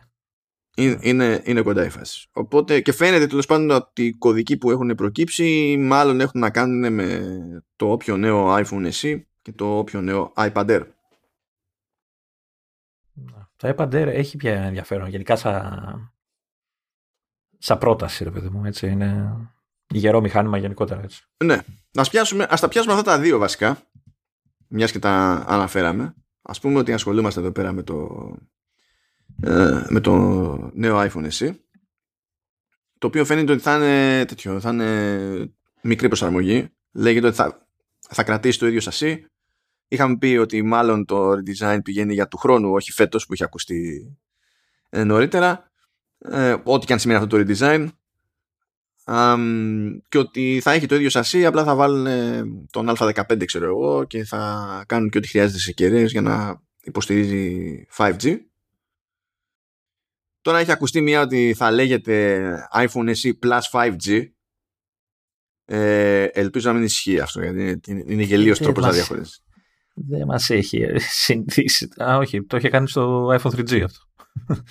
Ναι, αλλά και το λέγε iPhone 3G ναι και 3GS. Okay. Τώρα δεν δε, δε ξέρω. Κοίτα, φο, φοβάμαι γιατί αυτό με το Plus τώρα τελευταία το κοτσάρει παντού. Έτσι. Εκτός αν το κάνει, ξέρεις τι, αν θέλει να, ε, ξέρεις, να, να προλάβει, αν είναι αληθινές οι φήμες για το επόμενο μοντέλο που θα είναι ξέρεις, design κτλ. Ξέρεις, να προλάβει ώστε να το πει το, το πλήρως καινούριο, ξέρεις, iPhone SE, ξέρω, κάτι.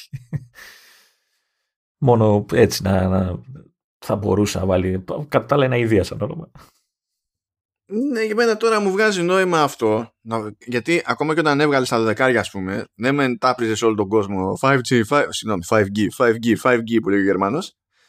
Ε, αλλά δεν πήγες να το βάλεις και στο product name. Εκεί που έκανες το μεγάλο στον πάσιμο, ας πούμε. Οπότε γιατί να το κάνεις εδώ πέρα; Εκτός αν πει ότι κρατάει και το προηγούμενο εσύ και το κάνει ακόμη πιο φθηνό, ξέρω εγώ. Και κάπως πρέπει να ξεχωρίζεις το ένα από το άλλο. Γιατί άμα έχουν το ίδιο σουλούπι. Ναι, όχι, δεν θα έχει νόημα. Αλλά συνήθως το ένα αντικαθιστά το άλλο συνήθως.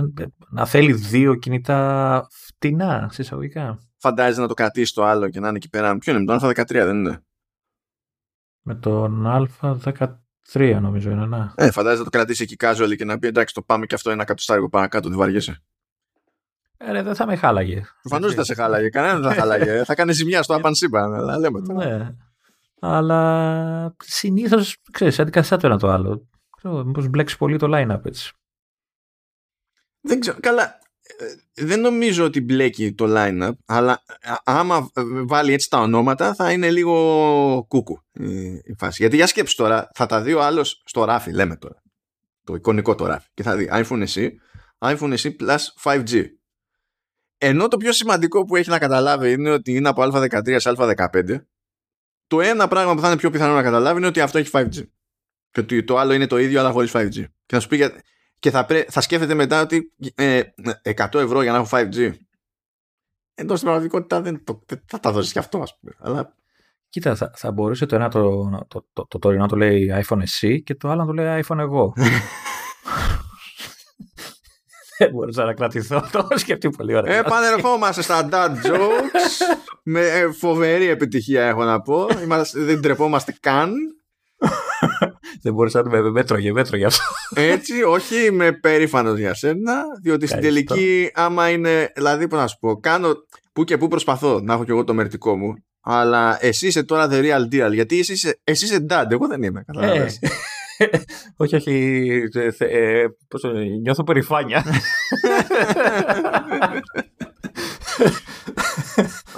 και πάνω που είπες νιώθω περηφάνεια, κάτσε, κάτσε τώρα να, να δακρύσεις λίγο. Δεν ήθελες και να πούμε για το iPad Air; Ε, ήθελα. ε, το μόνος το είπες. Λες ότι έχει φοβερό ενδιαφέρον και τα λοιπά. Ορίστε.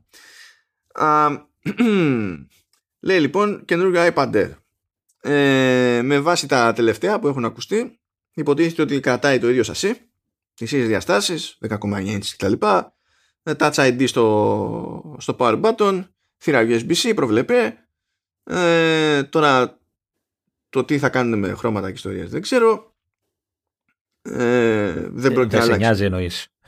Όχι, δεν ξέρω. Συνήθως κάτι πειράζουν. Ε, στο βγάζουν μια νέα απόχρωση, παιδί μου. Ναι, αλλά εσένα δεν σε νοιάζει κιόλας. Εντάξει, δεν με νοιάζει ε, γενικά γιατί δεν πρόκειται να πάρω iPad και προέχουν άλλα. Αλλά άμα ήταν να ματώσω για iPad ή θα έπαιρνα ένα απλά για να έχω το bare minimum και να κάνω κάτι πολύ συγκεκριμένο πιο φθηνά γίνεται και θα πέρανα το φθηνό ή, θα, θα, θα μάτωνα τέρμα και θα πήγαινα για iPad Pro. Το, δεν, δεν είμαι των μέσων λύσεων.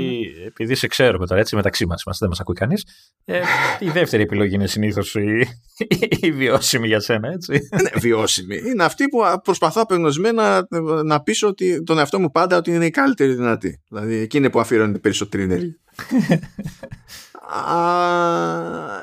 και κατά τα άλλα σου λέει ότι ε, σύμφωνα με τον Γκέρμαν του Bloomberg θα δούμε επεξεργαστή α15, θα δούμε υποστήριξη 5G, θα δούμε center stage και τα συνάφη. Αυτό το τελευταίο ίσως κάνει μεγάλη διαφορά στο συγκεκριμένο μοντέλο. Το center stage. Κοίτα, center stage έβαλε, δεν έβαλε και στο φθηνό. Όχι, στο iPad mini έβαλε σίγουρα, αλλά στο φθηνό. Το, α, το φθηνό δεν το έχει ανανεώσει ακόμα. Στο iPad mini νομίζω έβαλε center stage. Στο, στο mini. Ε, όχι, είναι feature που είναι nice to have, έτσι. Δεν είναι κάτι τώρα τρελό, αλλά το, το είδα σε λειτουργία. Όχι με το δικό μου Από άλλο, ναι, που μιλάγαμε κτλ. Ε, πέρα ότι λειτουργεί super. Ε, είναι, πώς θα, νομίζω ότι είναι λειτουργία που θα αγγίξει και άτομα που δεν ασχολούνται με τα διάφορα. Ε, ξέρεις, επειδή σαν μοντέλο είναι ε, όχι φτηνό, αλλά βατό. Έτσι είναι το normal iPad, ας το πούμε έτσι, το, το παραδοσιακό iPad που μπορεί να πάρει κάποιος, ούτε Pro ούτε το πολύ φτηνό. Και θα έχει ένα feature που θα τον. Ε, δηλαδή, αν ασχολείται πολύ με FaceTime, θα τον. Ε, ξέρεις, θα, θα το χτυπήσει κατευθείαν στο μάτι, ρε παιδί μου. Και πιστεύω ότι αν το βάλουν όντως, θα, θα το γουστάρει ο κόσμος αυτό. Αυτό που θέλω να αρχίσει να κάνει η Apple σε όλα τα μοντέλα είναι να τσιτώσει λίγο τις μνήμες. Για να έχουν λίγο ξέρεις, αέρα σε μελλοντικές αναβαθμίσεις λειτουργικών και τέτοια. Ε, να αρχίσει δηλαδή να μην τσιγκουνεύεται. Ήδη το κάνει στα Pro, αλλά πρέπει να ακολουθήσουν και τα υπόλοιπα μοντέλα. Ε, και το άλλο που θα ήθελα στο Air εγώ να πω, γιατί αυτό τουλάχιστον στο μοντέλο που έχω, στα, που έχω ξέρεις, πρόσβαση κτλ. Όντως ε, υστερεί είναι τα, τα ηχεία. Θα ήθελα παραπάνω ηχεία. Θα ήθελα τέσσερα ηχεία όπως έχουν τα Pro. Θα μου πεις τώρα ξεφεύγει μετά η τιμή. Αλλά έχει διαφορά. Δηλαδή, αν ακούσεις τετρα, τετρα, τετρασπικέρωτο. Τετρακίνητο. ναι, ε, έχει διαφορά. Ήταν, τι να το πούμε αυτό, να το πούμε τετράκουστο, όχι. Ε... Τετρασπικέρατο, ήταν μια χαρά. Τετρασπικέρατο. ε, θέλει περισσότερη προσπάθεια. Τετρασπικέρατο. ε, όχι, ε, θα φάμε όλο το, όλο το επεισόδιο τώρα ψάχνω να βρούμε τίτλο. Θα το σκεφτώ. τετράιχο δεν είναι, δεν μου αρέσει το τετράιχο. Εν τω μεταξύ, αυτό που είπα πρώτο και δεν μου αρέσει περισσότερο μέχρι στιγμής, γιατί είμαι πολύ περήφανος για τον αυτό μου, το ξέχασα ήδη, οπότε πρέπει να μου το θυμίσεις. Ούτε εγώ το θυμάμαι. Κάνε rewind. Θα το καταλάβω στο μοντάζ, θα πω αναίρεση. Uh, ναι, ok, okay, εντάξει. Οπότε μπορούμε να πούμε ότι γενικά η φάση είναι προβλεπέ και ότι η συγκλονιστικότερη αλλαγή θα είναι ότι εντάξει, καλύτερο τσιπίδιο και center stage, άρα κάποια αλλαγή και στην κάμερα. Λογικά θα έχει με περισσότερα megapixels για να μπορεί να κάνει το cropping, ας πούμε. Θα είναι η καλύτερη ever webcam που έχει βγάλει σε iPad Air. Όπως ισχύει για κάθε, χρόνο, κάθε χρόνο. Και όταν θα είναι πιο δύσκολο να τα λέει αυτά, θα βγει και θα πει θα είναι η καλύτερη webcam που δεν βάλαμε σε Apple Watch. Μέχρι να βάλει. ε, πάντως να, το, το, το περνάς λίγο στον Τουκού, αλλά ξέρεις, α15. Έτσι, έχει πολλά καντάρια παπά, παπά. έτσι, το ε, τσιπάκι, έτσι, δεν το περνάμε στον Τουκού, έτσι. Όχι, το λέω για όσους απλά το ακούνε απλά α15. Είναι δύναμη το, το πράγμα. Εντάξει, τι να γίνει, φίλε. Προσπαθώ να με πείσω, Μανώ. να μην δώσω τα διπλά. δεν ξέρω αν το πήρες χαμπάρι, αλλά προέκυψαν διαρροές από κάποια εικαστικά που τώρα δεν ξέρω αν θα επιβεβαιωθούν ή όχι. Για κάποιο τέτοιο, για κάποιο καινούριο ε, Galaxy Tab που θα έχει notes. Α, κάπου το διάβασα, δεν είδα εικόνα, αλλά διάβασα ότι παίζει να βγάλουν με notes. Να θυμίσουμε ότι η Samsung έλεγε περιπεκτικά στα social media ποιος έχει Notes εν έτη 2021. το έλεγε. Πήγα να πω ότι δεν έκανε τη βλάκια που είχε κάνει με, το, με τα 64 bit και δεν θυμάμαι το άλλο ποιο είχε κάνει. Ε, το έλεγε και για αυτό, μάλιστα.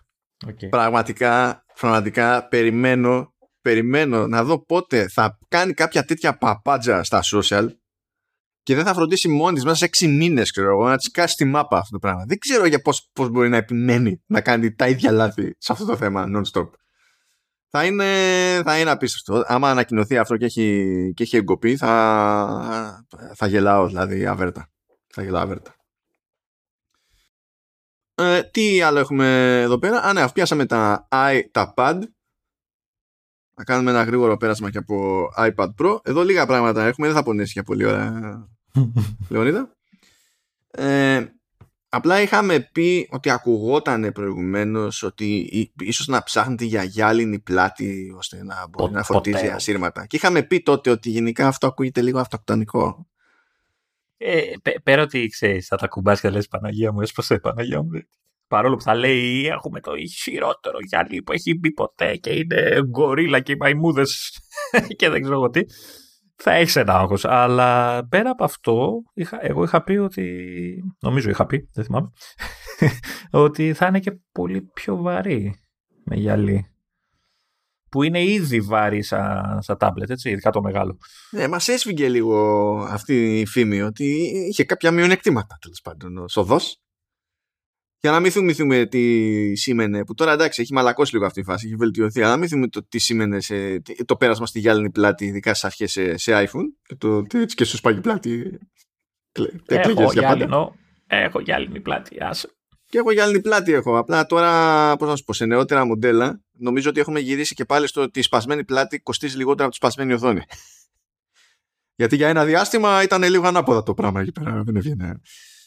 Ε, και λέγεται τέλος πάντων ότι ε, γίνεται ένα πείραμα με το να είναι γυάλινο το, το logo της εταιρείας πίσω και εκεί πέρα να λειτουργεί το, το MagSafe. Τώρα, και αυτό που ακούγεται, ακούγεται ως κάτι το οποίο έχει δοκιμαστεί εσωτερικά, όχι ως κάτι που έχει ντε και καλά σοβαρές πιθανότητες στην παρούσα φάση να φτάσει στο τελικό προϊόν. Είναι όλο πολύ φλού αυτό. Ε, να, τώρα δεν ξέρω βέβαια ε, πόσο εύχρηστη είναι η ασύρματη φόρτιση στο, στο iPad. Με την έννοια, ναι, ok, okay, βολεύει ασύρματο, αλλά δεν είναι αργή για ένα τέτοια, μια τέτοια συσκευή. Ακόμα και το MagSafe και όλα αυτά. Θα αργεί που αργεί το iPad να φορτίσει, γιατί είναι μεγάλη μπαταρία κτλ.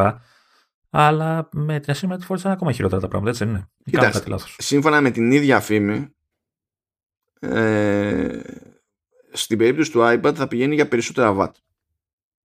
Αν ισχύει αυτό, αν το δούμε αυτό να περνάει σε τελικό προϊόν, τότε νομίζω ότι τότε θα πούμε ότι το συνυπολογίσανε, ρε παιδί μου, και το κάλυψανε αυτό. Να. Να.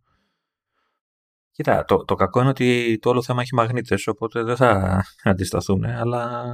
Ναι, και λέει εδώ πέρα η ίδια φήμη πάλι ότι θα έχει περισσότερους μαγνήτες γιατί θα πρέπει να προσφέρει μεγαλύτερη ασφάλεια. Είναι μεγάλη συσκευή. Και λέω απίστευτο. Βρήκανε, βρήκανε τρόπο να δουν αν χωράνε καλοί μαγνήτες. Απίστευτο. Τουλάχιστον δεν βάζουν και μερικούς ανάποδα να μπορείς να το κολλάς στο ψυγείο, ξέρω εγώ. Εύκολα. Έτσι δηλαδή. Βάζεις που βάζεις, βάλει και μερικούς έτσι ανάποδα. Ένα μαγνητάκι, όπως ε, παίζεις από τη Σαντορίνη, ξέρω εγώ. Ναι. Ε, ένα, αντί για μαγνητάκι, ένα ταμπλετάκι πάνω στο. Ε, και ξέρεις, κάποιος θα κάνει κλακ και θα πέσει. και θα γίνει πολλά μικρά ταμπλετάκια.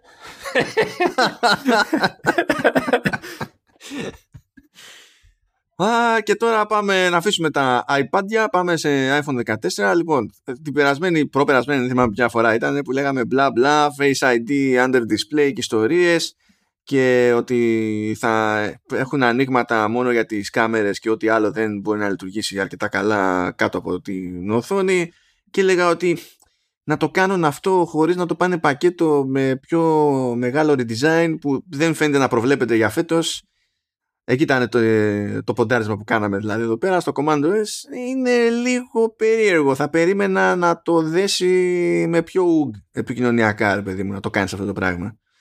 Ε, δεν. Και τελικά μάλλον αν είναι γραφτό να γίνει αυτό το πράγμα ε, πλέον υποτίθεται ότι δεν πρόκειται να γίνει φέτος και ότι ό,τι ακούστηκε ακούγεται πλέον ως πιθανότητα για τα 15 τα iPhone του χρόνου που εκεί μπορώ να το πιστέψω περισσότερο. περιμένω να, να ακούσω σχόλιο για το design που προτείνουν. Έτσι. Τι για το... Για το peel και το hole. Καινούργιοι όροι τεχνολογική. Ε, ναι, καλά, αυτό το punch hole που λένε. Ε, ναι, έτσι το λένε. Το, είναι όρος που έχει φορεθεί πολύ σε αντίστοιχα σχέδια σε, σε Android. Ε, εντάξει, είναι αργό σχετική για να συνεννοούμαστε. Είναι, είναι, ο, είναι ο μόνος τρόπος.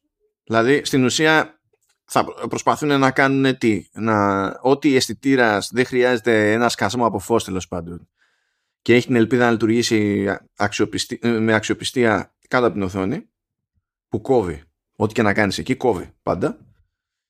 Ε, πάει κάτω από την οθόνη. Και ό,τι χρειάζεται όσο φως πραγματικά μπορεί να αρπάξει όπως είναι περισσότερο οι κάμερες ας πούμε θα πρέπει να είναι εκεί πέρα. Εντάξει πάλι ξέρεις Ειδικά άμα είναι, ξέρω εγώ, ένας-δυο αισθητήρες και είναι πάλι μέσα στη μέση και το ζήτημα είναι το τι σχήμα έχουν και τα λοιπά, πάλι καταλήγεις με μια παρόμοια χοντρικά επιφάνεια της οθόνης να μην μπορεί να αξιοποιηθεί από ίδιο περιεχόμενο. Δηλαδή, σε real estate αυτό δεν αλλάζει και πολλά πράγματα. Αυτό θέλω να πω. Κοίτα, ε, εγώ βλέπω τώρα το, αυτό που υποτίθεται, ξέρεις, αυτά τα, τις φήμες που έχουν σχεδιάσει είτε με την τρύπα μόνο, είτε με το άλλο που είναι, έχει μια τρύπα και έχει και δίπλα ένα πιο φαρδί, ένα σαν, το λένε χαπάκι αυτή, έτσι, ένα τέτοιο Ναι, πράγμα. γιατί αυτό στην πραγματικότητα έχει δύο αισθητήρες και ήθελε περισσότερο μεγαλύτερη ναι. επιφάνειας.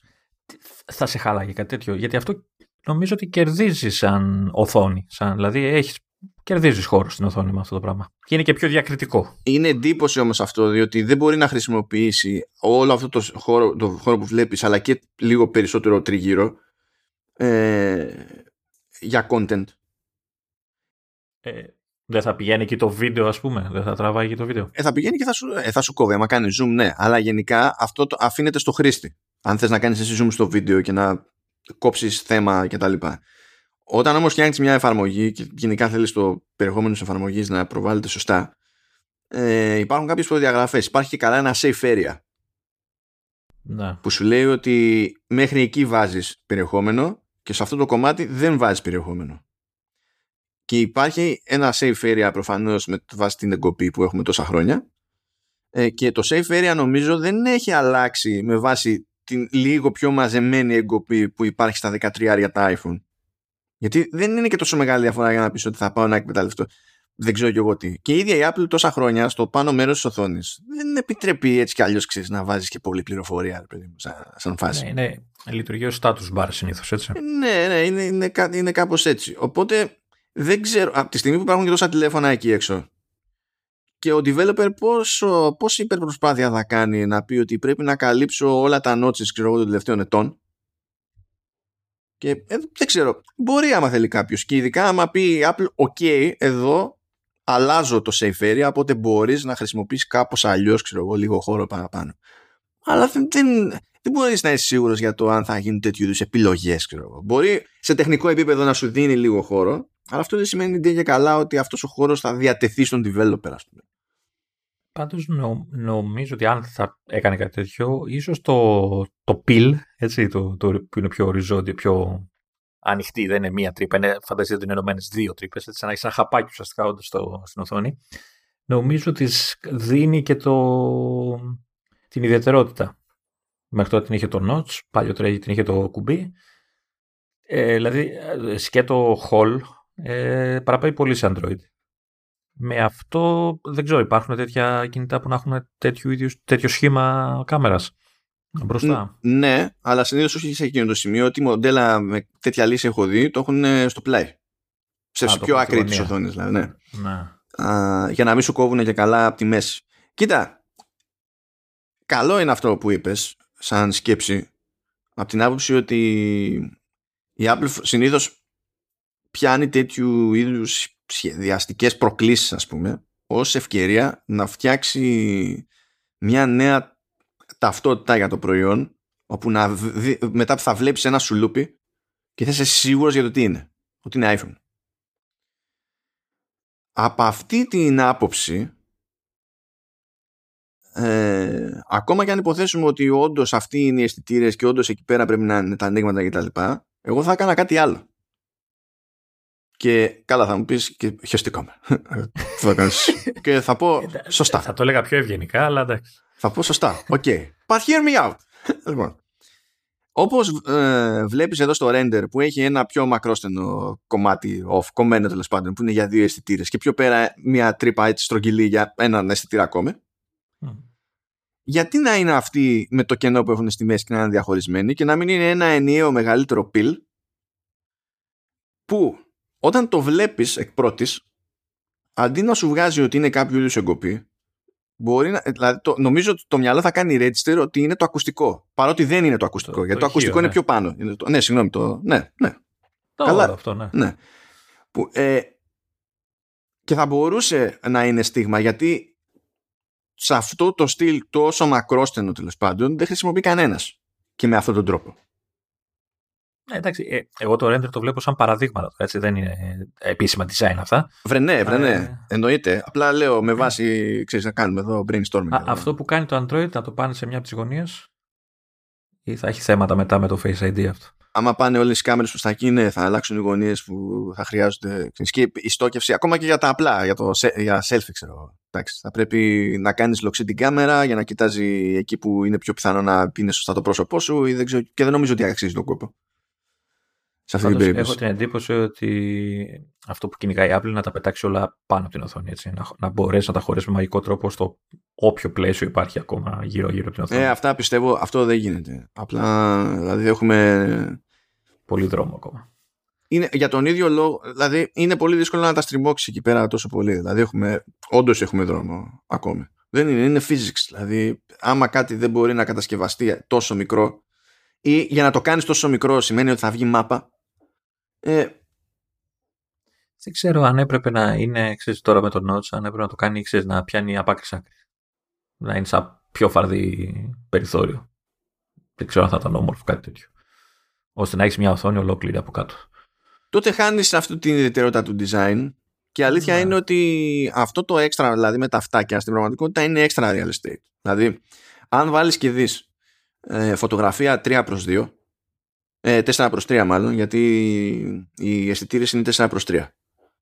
δεν σου κόβει θέμα. Παρά μόνο να κάνεις zoom. Αν βάλεις, αν βάλεις θέμα 16 προς 9, βίντεο ξέρω εγώ και τέτοια, δεν σου κόβει θέμα παρά μόνο να κάνεις zoom. Έχουν υπολογίσει δηλαδή ότι στις τυπικές αναλογίες περιεχομένου δεν θα πάει να σου κόψει παρά μόνο αν αποφασίσεις εσύ ότι θες για κάποιο τρόπο να κάνεις κάτι άλλο που σημαίνει ότι αναγκαστικά θα σου κόψει. Είναι νομίζω πιο δύσκολο να το κάνεις αυτό. Ε, δεν, δεν ξέρω. Και θα, αλλά πάνω απ' όλα θα είχαν αυτή την ιδιαιτερότητα που βλέπεις γενικά το περίγραμμα ρε παιδί μου της οθόνης ενός iPhone και λες είναι iPhone. Ναι, το οποίο δυσκολεύει με τα χρόνια έτσι. Πλέον είναι πολύ δύσκολο να, να αναγνωρίσεις τι κινητό είναι του Apple. Να το κοιτάξεις πολύ ώρα. Ναι, ναι, ναι. Υπάρχει αυτό το θέμα. Anyway, ε, πάει λοιπόν αυτό, είναι, το αφήνουμε για άλλη, για άλλη χρονιά. Ε, γενικά έχουμε πει ότι είναι δύσκολο το under the screen γιατί μπλέκουμε με το πώς περνάει και πότε περνάει φως και αυτό επηρεάζει το πώς λειτουργεί εκείνο το σημείο της οθόνης γενικά και και και. Ε, εν τω μεταξύ, διάβαζα κάτω ένα σχόλιο που λέει υπάρχει πολύ εύκολη λύση. Αλλά δεν ξέρω, έλεγε αυτός το λέγε, εξής, δεν ξέρω αν μπορώ να βάλω το δάχτυλό μου ξέρεις, η έκφραση αυτό το post my finger να την εντοπίσω ποια είναι η λύση. Και λέγοντας ότι ξέρεις, παρατήσω το Face ID, κάνει το με Touch ID και full οθόνη, ρε παιδί μου. Touch ID στο, στο, ξέρεις, στο power button και full screen. Κάτι που ελπίζω ότι θα το δούμε κάποια στιγμή στα SC, έτσι, αυτό που λέγαμε στις αρχές, στα πριν δύο επεισόδια. Να δούμε, να δούμε αν θα κάτσει αυτό. Α, το άλλο σαν διευκρίνηση είναι ότι ενώ έχει ακουστεί και καλά ότι μπορεί να δούμε promotion σε όλα τα νέα μοντέλα, σε όλα τα 14, ότι μάλλον θα, τα βλέπουμε μόνο, θα το δούμε μόνο στα Pro, το οποίο από άψη branding δεν είναι και ότι πιο παράλογο έχετε ακούσει ποτέ. Pro, promotion, ε. εντάξει, εντάξει, κάπως έτσι. ε, και επίσης πήγαν όλα κατά διάολο, περίπου κατά διάολο βασικά, με τα headsets που λέγαμε, ε, διότι από επεισόδιο σε επεισόδιο Commando S προέκυψε ότι ε, και πάλι ελπίζει η Apple να παρουσιάσει τέλος πάντων το, το AR-VR headset που ετοιμάζει μέσα στο 22 αλλά ότι μάλλον είναι αδύνατο να το παρουσιάσει εγκαίρως σε WWDC και να καταφέρει να το κυκλοφορήσει σε οποιαδήποτε κλίμακα μέσα στο 2022. Ότι αν είναι να το προλάβει θα το δείξει πιο αργά μέσα στο έτος και ότι δεν θα προλάβει να στείλει έξω προϊόν πριν το 2023. Το υπολογίζει λέει ο Γκέρμαν ότι αυτό το headset τέλος πάντων θα είναι πάνω από 2.000 που Έλα ναι. Ο, δεν είναι, μα το, το έχουμε ξαναπεί και γενικά όλο αυτόν τον καιρό ακούγεται ότι αυτό θα βγει και θα βγει με, εξ αρχής ακριβώ, δεν θα είναι για τη μάζα και ότι το στόχος είναι να είναι υπέρ του μπάνου και να είναι statement για κάποια πράγματα. πάλι, εγώ πιστεύω πάλι θέμα γοήτρου έτσι, ότι είμαστε, δίνουμε το πιο καλό πράγμα στο χώρο, ξέρω εγώ, κάπως έτσι. Εντάξει, αυτό είναι το μισό της υπόθεσης. Είναι και το άλλο μισό, ότι όταν θες να κάνεις κάποια πράγματα που δεν μπορεί να κάνει κανένας άλλος και ταυτόχρονα θες ε, να μην απαιτείται καλώδιο και σύνδεση κάπου με τη μία θα πας σε άπειρα λεφτά. Θα πας σε άπειρα, δηλαδή ξεκάθαρα. Ναι, γιατί αναγκαστικά το, το headset πρέπει να έχει επεξεργαστική ισχύ έτσι, και αρκετά δυνατή κιόλας. Ναι, ε, μα τα λέγαμε για τις προάλλες ότι λένε για δύο επεξεργαστές πάνω. Ε, έναν τύπου M1, το λέγεται και τύπου M1 Pro, που θα είναι για τη γενική επεξεργασία και τα όποια graphics και τα λοιπά και θα έχει άλλο chip μόνο και μόνο για να κουμαντάρει τα δεδομένα που σκάνε από τους όποιους αισθητήρες δεξιά και αριστερά. Τώρα αυτό παιδιά το ε, θα έχει δύο οθόνες, μία για κάθε μάτι που θα είναι 8K. Ε, και υποθέτω και micro LED. Ναι, καλά. Ναι, αυτό, πας. αυτό σας το λέω είναι φιδεμπόρια είναι φιδεμπορία ε, ε είναι φιδεμπορία είτε από ασχετό μπαλοσύνη είτε ε, ε, φιδεμπορία που βασίζεται στη, στο τι βαφτίζονται ανάλυση συνολική στο VR. Αν και εδώ λέει 2 8K, οπότε υπονοεί 8K σε κάθε μάτι. Εντάξει. Γιατί στο VR το στερεώμα, όταν σου λέει ο άλλος έχουμε 4K στο headset, Δεν εννοεί ότι έχει... Είναι διαδίω. Ναι, ναι, ναι, ναι. και δεν λειτουργεί έτσι αυτό το πράγμα. Αυτό είναι, αυτή είναι πραγματική φιδεμπορία. Μας... Ναι, αλλά εσύ συνολικά βλέπεις 4K, αφού εσύ μια εικόνα βλέπεις. Ναι, αυτή είναι μπουρδολογία, τιτάνια. Διότι άμα καθίσω σε μια οθόνη κανονική 4K μπροστά μου και κλείσω το ένα μου μάτι, εξακολουθώ και βλέπω 4K. Όταν ανοίξω και το δεύτερο μου μάτι, μάλλον βλέπω δύο είδωλα που είναι όντως 4K το καθένα ξεχωριστά. Mm, ε, Κάτσε, περίμενε. Τώρα μιλάμε για σένα ή γενικά σαν. Για μένα, όχι συγκεκριμένα το βέζω. Γιατί έτσι, άμα κλείσει το ένα μάτι, δεν νομίζω να βλέπεις οθόνη. Όχι, λέμε για φάση γενικά για το τι ισχύει για Homo sapiens. Α, για φυσιολογικούς ανθρώπους και τέτοια. Ναι. Αυτό, ναι, OK. Okay. Τώρα, παιδιά, 8K panels. Ε, σε, στη διάσταση τώρα που θα πηγαίνει ένα ανά μάτι, ξέρω εγώ, στην περίπτωση, δεν θυμάμαι να έχει προλάβει να φτιάξει κανείς. Ε, θα φτιάξει τώρα γιατί είναι Apple. Δεν ξέρω, δηλαδή άμα πέσουμε ακριβώς στη φάση όπου έχει μείνει κάτι τέτοιο τόσο κρυφό και θα γίνει στην αρχή για μόνο πελάτη την Apple και τα λοιπά, θα πω, πω μπράβο. Αλλά αυτό μου φαίνεται πολύ αυτό το πράγμα και όχι για monitor, έτσι. Καλά, ναι, αυτό το πας. Μα τώρα, μα τώρα σοβαρά. Ακόμα και να λέει τώρα με M1 Pro και τα λοιπά. Είναι δυνατό, δηλαδή M1 Max ε, αντίστοιχο να είναι μέσα. Μπορεί να κουμαντάρει τώρα σοβαρά δύο 8K panels. Δηλαδή μου... Ναι. Και χωρίς να πάρει φωτιά. αυτό είναι και ξέρεις ότι αυτό άμα πάρει φωτιά δεν είναι μακριά σου έτσι. ναι, είναι μέσα στη μάνα Δεν ξέρω, μου φαίνεται πολύ κούκου η φάση με το, με το 8K. Ίσως, ίσως, ίσως να, έχουμε, να είναι περίπτωση που έχει δύο 4K panels, δηλαδή ένα για κάθε μάτι. Αυτό, αυτό παίζει χοντρικά σαν πιθανή επιλογή βάση timing κτλ. Απλά επειδή είναι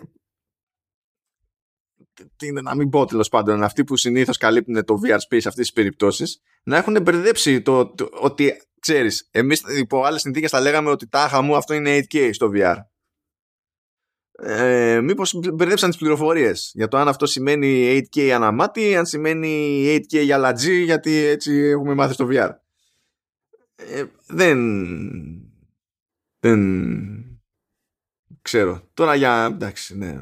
Αυτό. Ε... Βλέπω πάντως ότι λένε θα, θα καθυστερήσει.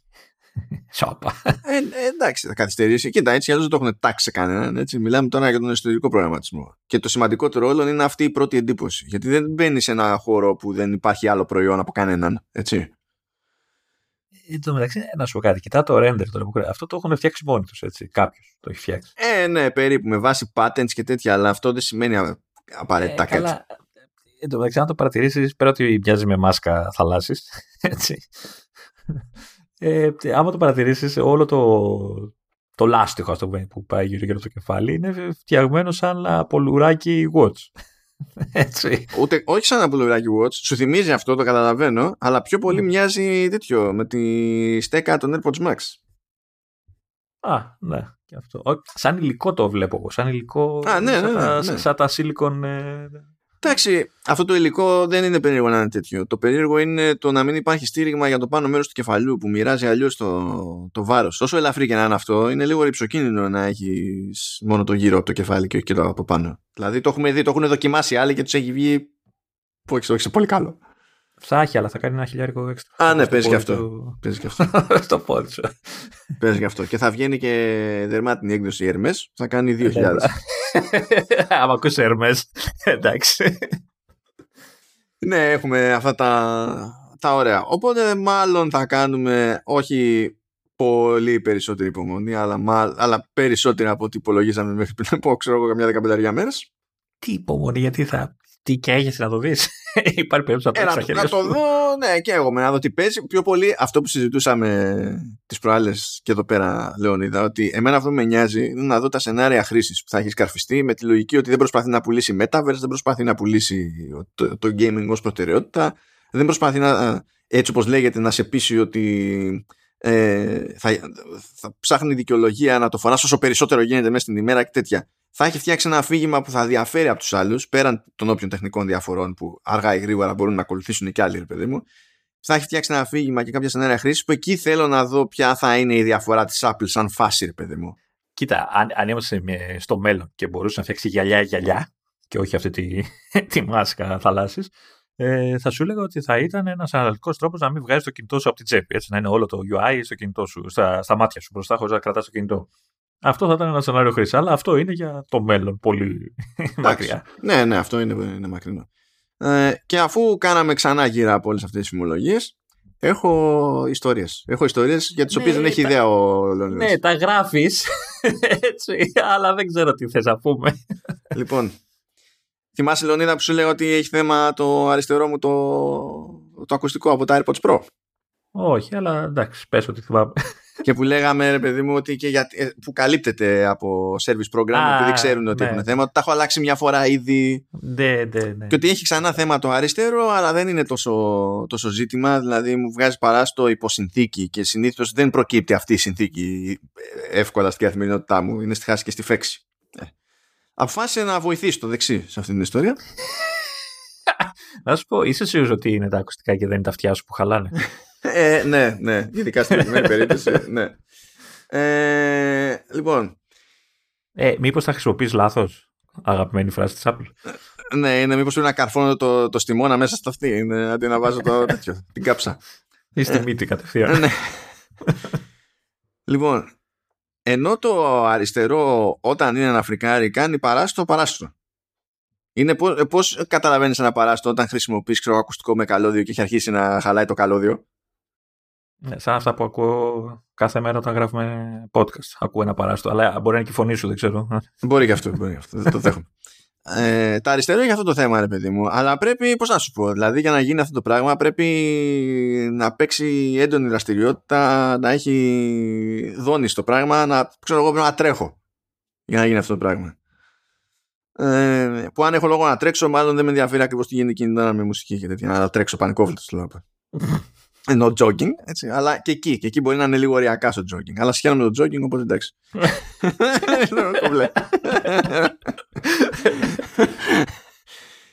το δεξί λοιπόν δεν κάνει παράσιτο. Κάνει ένα κλικ το οποίο μοιάζει πάρα πολύ με το κλικ που κάνεις όταν πιέζεις το στιμώνα για να κάνει έτσι το κλικ. Που ως γνωστό είναι ήχος. Δεν είναι ότι δεν μετακινείται κάτι, δεν υπάρχει μηχανικό κλικ. Okay. Κάνει ένα κλικ λοιπόν, το οποίο μοιάζει πάρα πολύ με εκείνο το κλικ.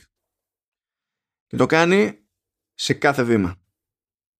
Που να το φοράω. Ε, περπατάς και σε κάθε βήμα σου κάνει κλικ. Ναι, κλικ, και, κλικ, κλικ, και δεν είναι περπατα, άμα περπατάω μια φούρια, όχι, όχι, είναι normal. Και κάθε φορά που πατάω το δεξί πόδι κάτω, κλικ. Κλικ, κλικ, κλικ, κλικ. Α, είναι σαν το. Ποιο ήταν το control που έκανε με το χειριστήριο του PlayStation. Ναι. Ναι, ορίστε ρε. Ορίστε, haptic feedback το παρακάλαμε. Έχεις ε, adaptive trigger στα αυτιά σου πλέον. Έτσι, έτσι, έτσι. Έχω το, το DualSense στο κεφάλι.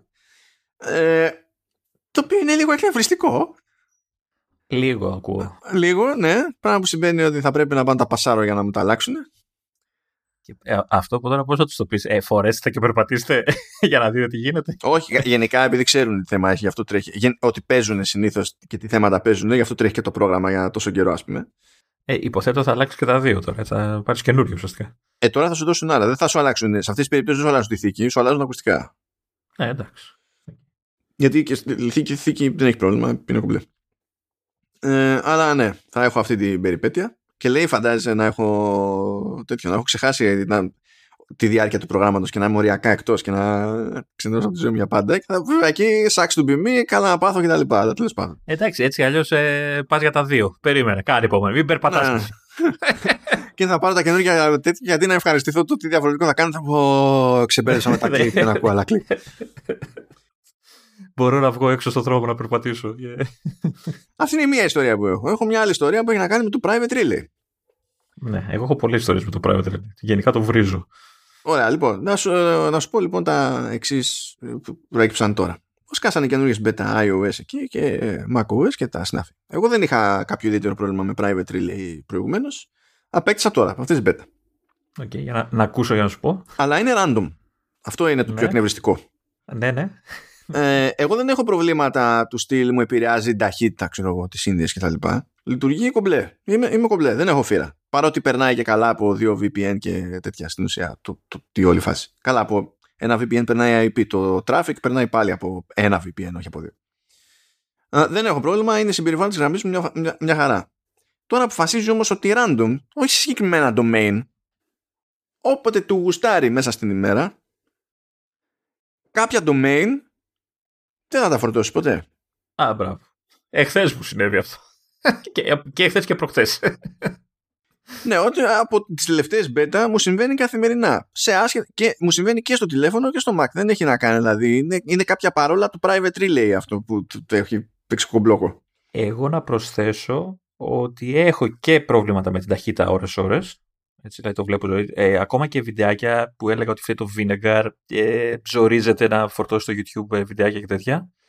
Ε, και αυτό που παρατήρησα ε, προχτές και χθες το βράδυ, γιατί εκεί το χρειάστηκα, ήταν ότι πάω να, να ανοίξω το Google.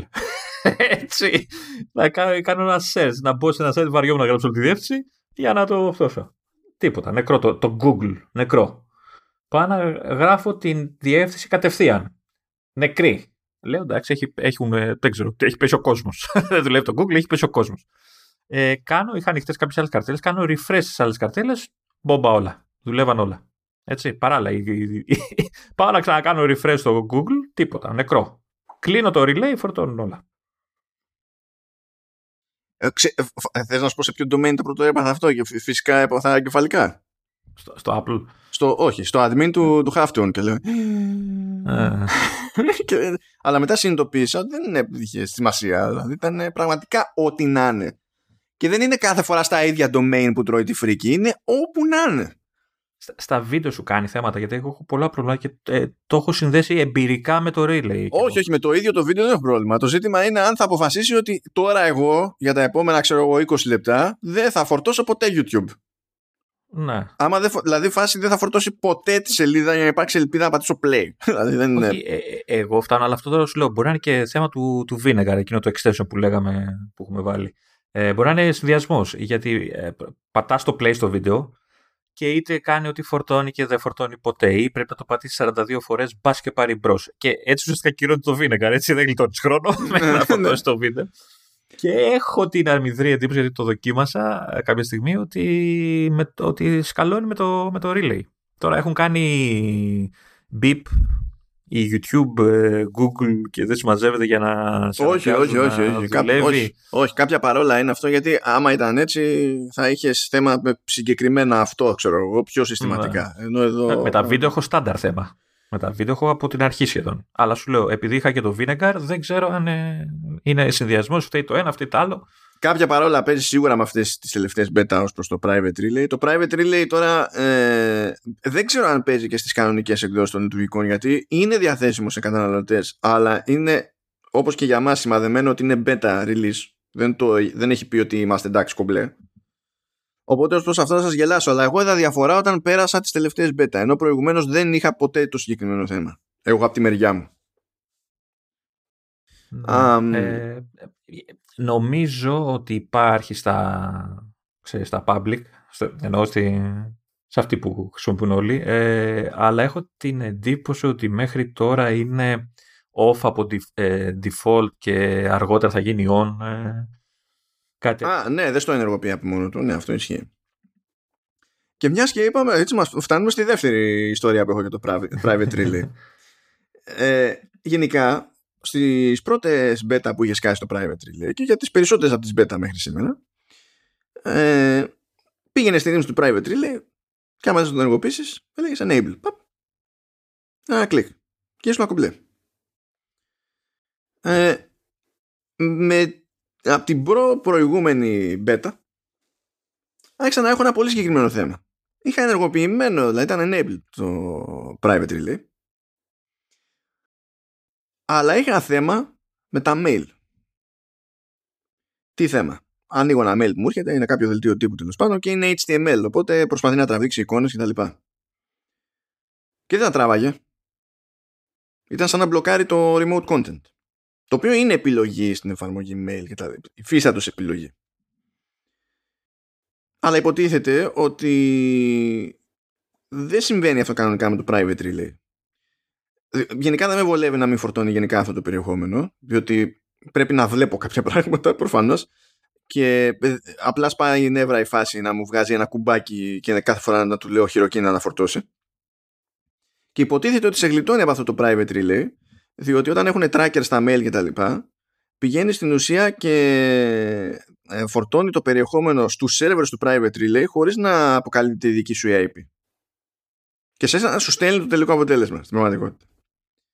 Και όντως αυτό έτσι λειτουργούσε τέλος πάντων για ένα διάστημα. Και άρχισε να μην και να μου τα κόβει όλα αυτά και να πρέπει να πατάω πάλι χειροκίνητο το κουμπάκι. Και έβλεπα εγώ στα system preferences ότι είναι ενεργό, είναι ενεργό το, το private relay. Mm. Ωραία. Στο άσχετο λοιπόν, είδα ότι κάτι πρέπει να άλλαξε στο πώς ενεργοποιείται, απενεργοποιείται το private relay. Και πλέον, ενώ υπάρχει ρύθμιση και σου λέει πάτα εδώ και εντάξει, στην πραγματικότητα έχει να κάνει ρύθμιση και τελείως αλλού για να καταφέρει να λειτουργήσει ακριβώς όπως πρέπει αυτό. Α, ωραία. Και αυτή η ρύθμιση ε, ε, ισχύει και είναι απαραίτητη και, στα, και σε iOS, iPadOS και σε macOS. Για πες. για να τη δούμε. Ορίστε. Λοιπόν, πρώτον να πούμε το βασικό. Ότι ε, εξορισμού το private relay, η ιδιωτική μεταγωγή beta, ναι, υπάρχει στο ε, είναι system preferences ή settings τέλος πάντων στο, στο Apple ID, εκεί που είναι όλες οι σχετικές υπηρεσίες και τα λοιπά και έχει τις επιλογές. Και έχει εδώ σε Mac τουλάχιστον έχει να το τικάρεις και το τικάρεις και ενεργοποιείται. Θες να το ενεργοποιήσεις, το ξετικάρεις. Στο κομμάτι του iCloud είναι έτσι, δεν είναι σχετικό. Δηλαδή πρέπει, στα iPad OS και αυτά πρέπει να πατήσεις και να μπεις στο iCloud για να το βρεις. Στις, στις γενικές επιλογές του Apple ID σου έχει κατηγορία που είναι iCloud και μπαίνεις μέσα και βρίσκεις τη... Ναι. Ισχύει. Καλά, όχι, είναι έτσι είναι και σε Mac. Απλά όταν πατάς το Apple ID, η πρώτη καρτέλα που φορτώνει μετά είναι η καρτέλα του iCloud. Οπότε γι' αυτό να, ξεχάστηκα.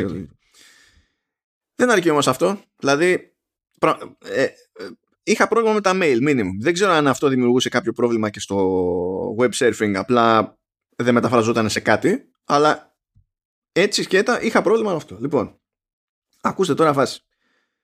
Η άλλη ρύθμιση σχετική που είναι απαραίτητη για να λειτουργήσει σωστά το private relay πλέον ε, είναι στις ρυθμίσεις για τα δίκτυα. Ναι, τώρα εγώ στο iPad δεν έχω... Όταν λες δίκτυα, ε, κινητής τηλεφωνίας ή στο Wi-Fi, ας πούμε; Όχι, πηγαίνεις στο Wi-Fi. Και το ίδιο κάνεις και σε Mac. Πηγαίνεις στην επιλογή που έχει network, δίκτυο κτλ. Και, και συνήθως πάνω πάνω στη λίστα βγάζει το Wi-Fi. Και πατάς εκεί πέρα, ρε παιδί που σου δείχνει ποιο είναι το όνομα του hotspot στο οποίο έχεις συνδεθεί και κάποια πραγματάκια. Ρε παιδί. Και σου έχει κάποιες επιλογές εδώ, σου λέει αυτόματη είσοδο κρυό αυτό το δίκτυο κτλ. Και, και έχει άλλο ένα που λέει περιορισμός ανείχνευσης διεύθυνσης IP. Όχι στο iPad αυτό, στο WiFi. Α, το έχει, ίσως το έχει, α, ναι, πρέπει να το έχει μέσα στο Wi, στο, πρέπει να πατήσεις να μπεις μέσα στο όνομα του, ναι, ναι. Εκεί ε, που έχει το, το τέτοιο, το i δίπλα, το info button το, καλά. Το έχω ενεργοποιημένο για κάποιο λόγο. Ωραία. Αν αυτό δεν είναι ενεργοποιημένο, δεν λειτουργεί σωστά το private relay. Κάτι που δεν σου λέει το private relay όταν πας να το ενεργοποιήσεις. Πανέξυπνο. Βέβαια, ε, διαβάζω τώρα το, ξέρεις, τα, την περιγραφή από κάτω και σου λέει ότι ο περιορισμός ανείχνευσης διεύθυνσης IP δεν εμφανίζει τη διεύθυνση IP σε γνωστούς ανιχνευτέ στο mail και στο Safari. Ωραία. Όταν δεν είναι ενεργή αυτή η δυνατότητα, απενεργοποιείται επίσης η ιδιωτική μεταγωγή iCloud για αυτό το δίκτυο. Άρα το, το κλείνει όλο μαζί όταν το κλείνεις αυτό πλέον. Τώρα δεν ξέρω αν ε, παλιότερα δεν ήταν έτσι. Ναι, αλλά αυτό καταλαβαίνω κι εγώ. Αλλά τότε, γιατί όταν πηγαίνω στις ρυθμίσεις που έχεις συγκεκριμένα για το private relay και έχεις επιλογή για την ενεργοποίηση και την έχω τικάρει και μου δείχνεις ότι είναι ενεργό. Τι κάνεις εκεί πέρα; Γιατί εγώ αυτό, ειδικά σε Mac που είχα θέμα με τα mail, το μόνο πράγμα που πήραξα για να αισιώσω ήταν αυτό. Κάτσε, δηλαδή τώρα εγώ άμα, άμα σβήσω, λέμε τώρα στο iPad, το, τη μεταγωγή, λογικά, απενεργοποίηση, ωραία, λογικά θα το κλείσει και στο, θα κλείσει και εκείνη την επιλογή, έτσι, ναι, ή όχι. Ελπίζω. Κανονικά θα έπρεπε. Και βασικά δεν θα έπρεπε καν αυτή η επιλογή να είναι εκεί. Α, ορίστε. Όχι. Να, βλέπεις. Μένει ανοιχτή. Μένει ανοιχτή. Και λες, ε, why? Άρα, άρα λειτουργεί αυτόνομη. Άρα το αντίθετο δεν λειτουργεί. Να κλείσω αυτή την, εφαρμο... την επιλογή και να θα σβήσει το. Βασικά, όπως και αν πηγαίνει η φάση, αυτά τα πράγματα είναι αλληλένδετα. Δίπλα, δίπλα καταρχά. Και εσύ μπορεί να έχεις να έχεις ενεργοποιήσει το ένα ή το άλλο και αυτό να μην σημαίνει τίποτα. Ωραία. Για κάτσε να σβήσω την. Παίζω εγώ, λέγε εσύ. ναι, αυτή ήταν η δεύτερη ιστορία που έχω για το private relay. Και έχω και άλλη μια ιστοριούλα έτσι χαρούμενη για το κλείσιμο. Το κλείσα. Παίζω εγώ. Για να δω.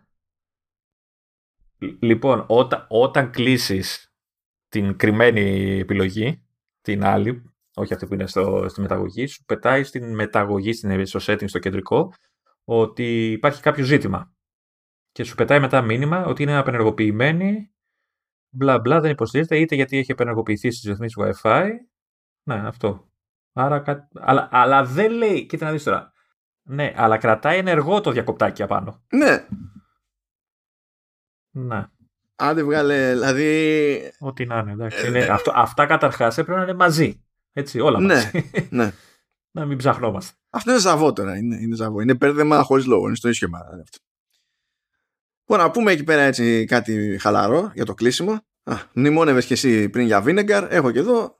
Έχω, είναι φοβερή αυτή η σημείωση που έχω κάνει εδώ. Something, something vinegar.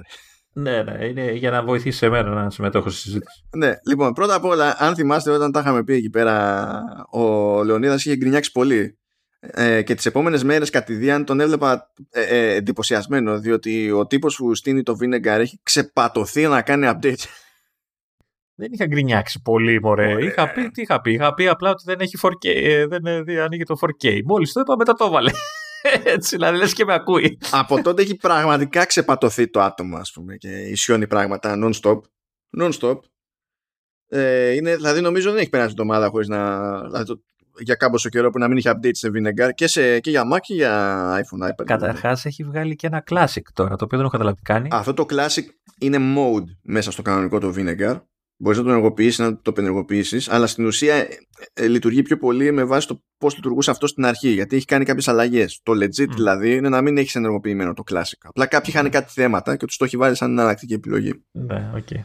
ε, από τότε ε, έχει αποδειχθεί πιο αξιόπιστο ακόμη χώρια ότι κάλυψε και την τρύπα και τον καημό του Λεωνίδα που ήθελε να βλέπει το κουμπί 4K παρότι θέλει να τρέξει 4K σε συσκευή που δεν έχει. Η αλήθεια είναι ότι την, την παρίτσα αυτή που δείχνει τις αναλύσεις τα κουμπάκια που βγάζει στην αρχή το, το βίντεο δεν, δεν μου την εμφανίζει σε όλα τα βίντεο. Δηλαδή έχει ένα, μια στάθεια σε αυτό. Το παλεύει πάντως από ότι έχει κάνει update για αυτό το πράγμα.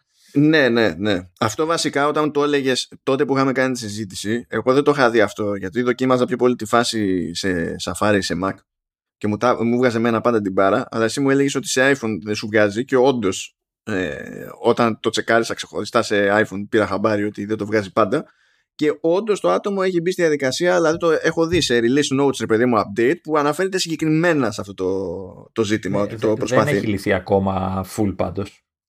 Όχι, αλλά κάθεται, να σου πω κάτι, το, το παλεύει. Και αυτοί στο ίδιο επεισόδιο είχαν πιάσει και το Super Agent και το Vinegar. Και οι δύο έχουν ξεπατωθεί στα updates. Είναι με ρυθμό πολυβόλου, σαν να μην υπάρχει αύριο. Και όπως κάνουμε σε αυτές τις περιπτώσεις, θα έχουμε κάποιο κομμάτι τέλος πάντων που θα είναι έτσι καθαρά προϊόντικό και έχουμε μια ειδική αναφορά σε κάποια εφαρμογή, σε κάποιο δεν ξέρω και εγώ. Τι κάνουμε εκεί, ε, το προβλεπέ στο, στη δουλειά αυτή. Στέλνουμε ένα report, λέμε Γεια σου φίλε, ασχοληθήκαμε με το προϊόν σου κτλ. Πάρε ένα link. Πόνο το παλικάρι εκεί πέρα; Μου απαντάει και λέει πρώτα απ' όλα μου φαίνεται απίστευτο ότι μιλάγατε 20 λεπτά για το Vinegar. και λέω τώρα τι να του πω εγώ. Ε, δεν ξέρει ελληνικά, τι; Μου λέει το άκουσα όλο αλλά δεν κατάλαβα τίποτα.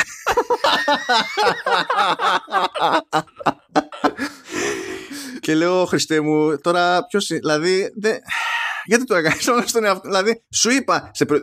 Τους προειδοποιώ, λέω είναι στα ελληνικά. Απλά δε το chapter για να καταλάβεις πού είναι, ρε παιδί μου, να... για να πιστείς ότι όντως. Δηλαδή, κάποια στιγμή θα ακούσεις το προϊόν σου. Δεν σου λέω φίδι ότι ασχοληθήκαμε με το προϊόν σου και έχουμε link στα show notes που δείχνουν και τα λοιπά. Λέει, το άκουσα όλο και εγώ είμαι σε φάση why; Τιμή και δόξα στον άνθρωπο, δεν λέω, OK, okay, κομπλέ. Είμαι σίγουρος θα ψάχνει κανένα φίλο τώρα που είναι από Ελλάδα, τίποτα. που, είναι αυτός, που, που είναι αυτός από ποια χώρα; Τώρα κοίτα το όνομα του είναι, ε, είναι κινέζικο αλλά η εταιρεία του, το τρόπος που βλέπω ότι γράφει και απαντάει και τα λοιπά δεν είναι ντε και καλά ότι αυτός είναι από Κίνα εκεί ξέρω εγώ μπορεί να είναι μεγαλωμένος αλλού μπορεί να είναι ξέρεις δίγλωσσος, τρίγλωσσος δεν είμαι super σίγουρος να σου πω αλήθεια ε, αλλά ναι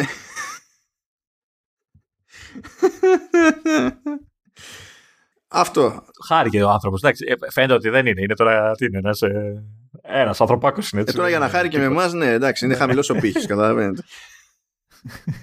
Όταν μου είπε τα άκουσα όλο. Λέγα listen to every minute of it. Λέω Χριστέ μου. Άρα, άμα δεις τα statistics, θα έχεις κάτι από Κίνα τώρα. Τι, που είναι Καλά, γενικά που και που έχουμε κάτι Κίνα, Ρωσία, Ταϊβάν και τα λοιπά. Και λέω τώρα έχετε επίθεση. Διατάκη imminent. το πάμε με αυτά που λέμε και αυτά εγώ, που Εγώ το έχω πει πολλές φορές. Δεν σε ξέρω. Εγώ τυχαία βρίσκομαι μπροστά στο μικρόφωνο. Έτσι, με αυτά που λες κάθε τόσο. Καλά, έχουμε κάτι random, ξέρω εγώ, από Σιγκαπούρη και τα λοιπά, που προηγουμένως θα είχαν εξήγηση, γιατί είχαμε φίλος στη Σιγκαπούρη, αλλά πλέον έχει αλλάξει χώρα. Δεν ξέρω τι συμβαίνει. δηλαδή είναι, είναι κάτι περίεργα εκεί. Δεν ξέρω, παιδιά, που μας πετυχαίνετε και μας ακούτε, αλλά τι να πω, μπράβο. OK, okay. μαζί σας και τα, και τα συνάφη. Αυτά. Αυτά. ναι. Αυτά λοιπόν, έτσι. Κλείνουμε την χαβαλετζίδικα. Επειδή σε όλο το επεισόδιο είμαστε σοβαροί έτσι κι αλλιώς. Ε, ε, εγώ, εγώ πάνω απ' όλα είμαι επαγγελματίας. Καλά, εσύ γενικά είσαι πάνω απ' όλα και λόγω ύψους. Αλλά... Άλλο ένα dad joke και έτσι τελειώνει. τα, δικά σου, τα δικά σου δεν έχουν τον αντίκτυπο το δικό μου. Δεν έχεις το, δεν έχεις το feature, ρε παιδί δεν είσαι dad. Ε, ναι, ισχύει, ισχύει, ισχύει. το παραδέχτηκα και μόνος. Έχω άλλη βαρύτητα, εγώ, ρε παιδί μου. Έτσι. Ε, και ταλέντο, έτσι, να μην το. Έτσι, δηλαδή μπορώ να το κάψω, ξέρεις πολλά χρόνια με ξέρεις ότι μπορώ να κάψω κάτι πολύ άσχημα. έτσι. Δεν ξέρω, να τώρα θα χρειαζόμαστε έναν ηλία. Και μια εικόνα από τη φάτσα του ηλία. Όχι, κοίτα, είναι μακριά και έχουμε ησυχάσει. Τις βουνιές που έτρωγα κάποτε. Όχι, τα θυμάμαι αυτά. Είχαμε και την κλίμακα στο 10. Ε, ναι, ναι, ναι. Αυτή, παιδιά, είναι μια ιστορία για μια άλλη μέρα. Βιάσουμε τώρα. Λοιπόν, σας αφήνουμε μέχρι την επόμενη φορά όπου θα είναι τρισευτυχισμένος ο Λεωνίδας που οριακά δεν θα προλάβουμε τα οικονομικά απλά για να, για να του διαλυθεί η ψυχολογία μια εβδομάδα παρακάτω. Αυτά και καλά να είστε, καλά να είμαστε, θα επανέλθουμε, θα ανανεώσουμε το κλασικό μας ραντεβού. Τσάουζ.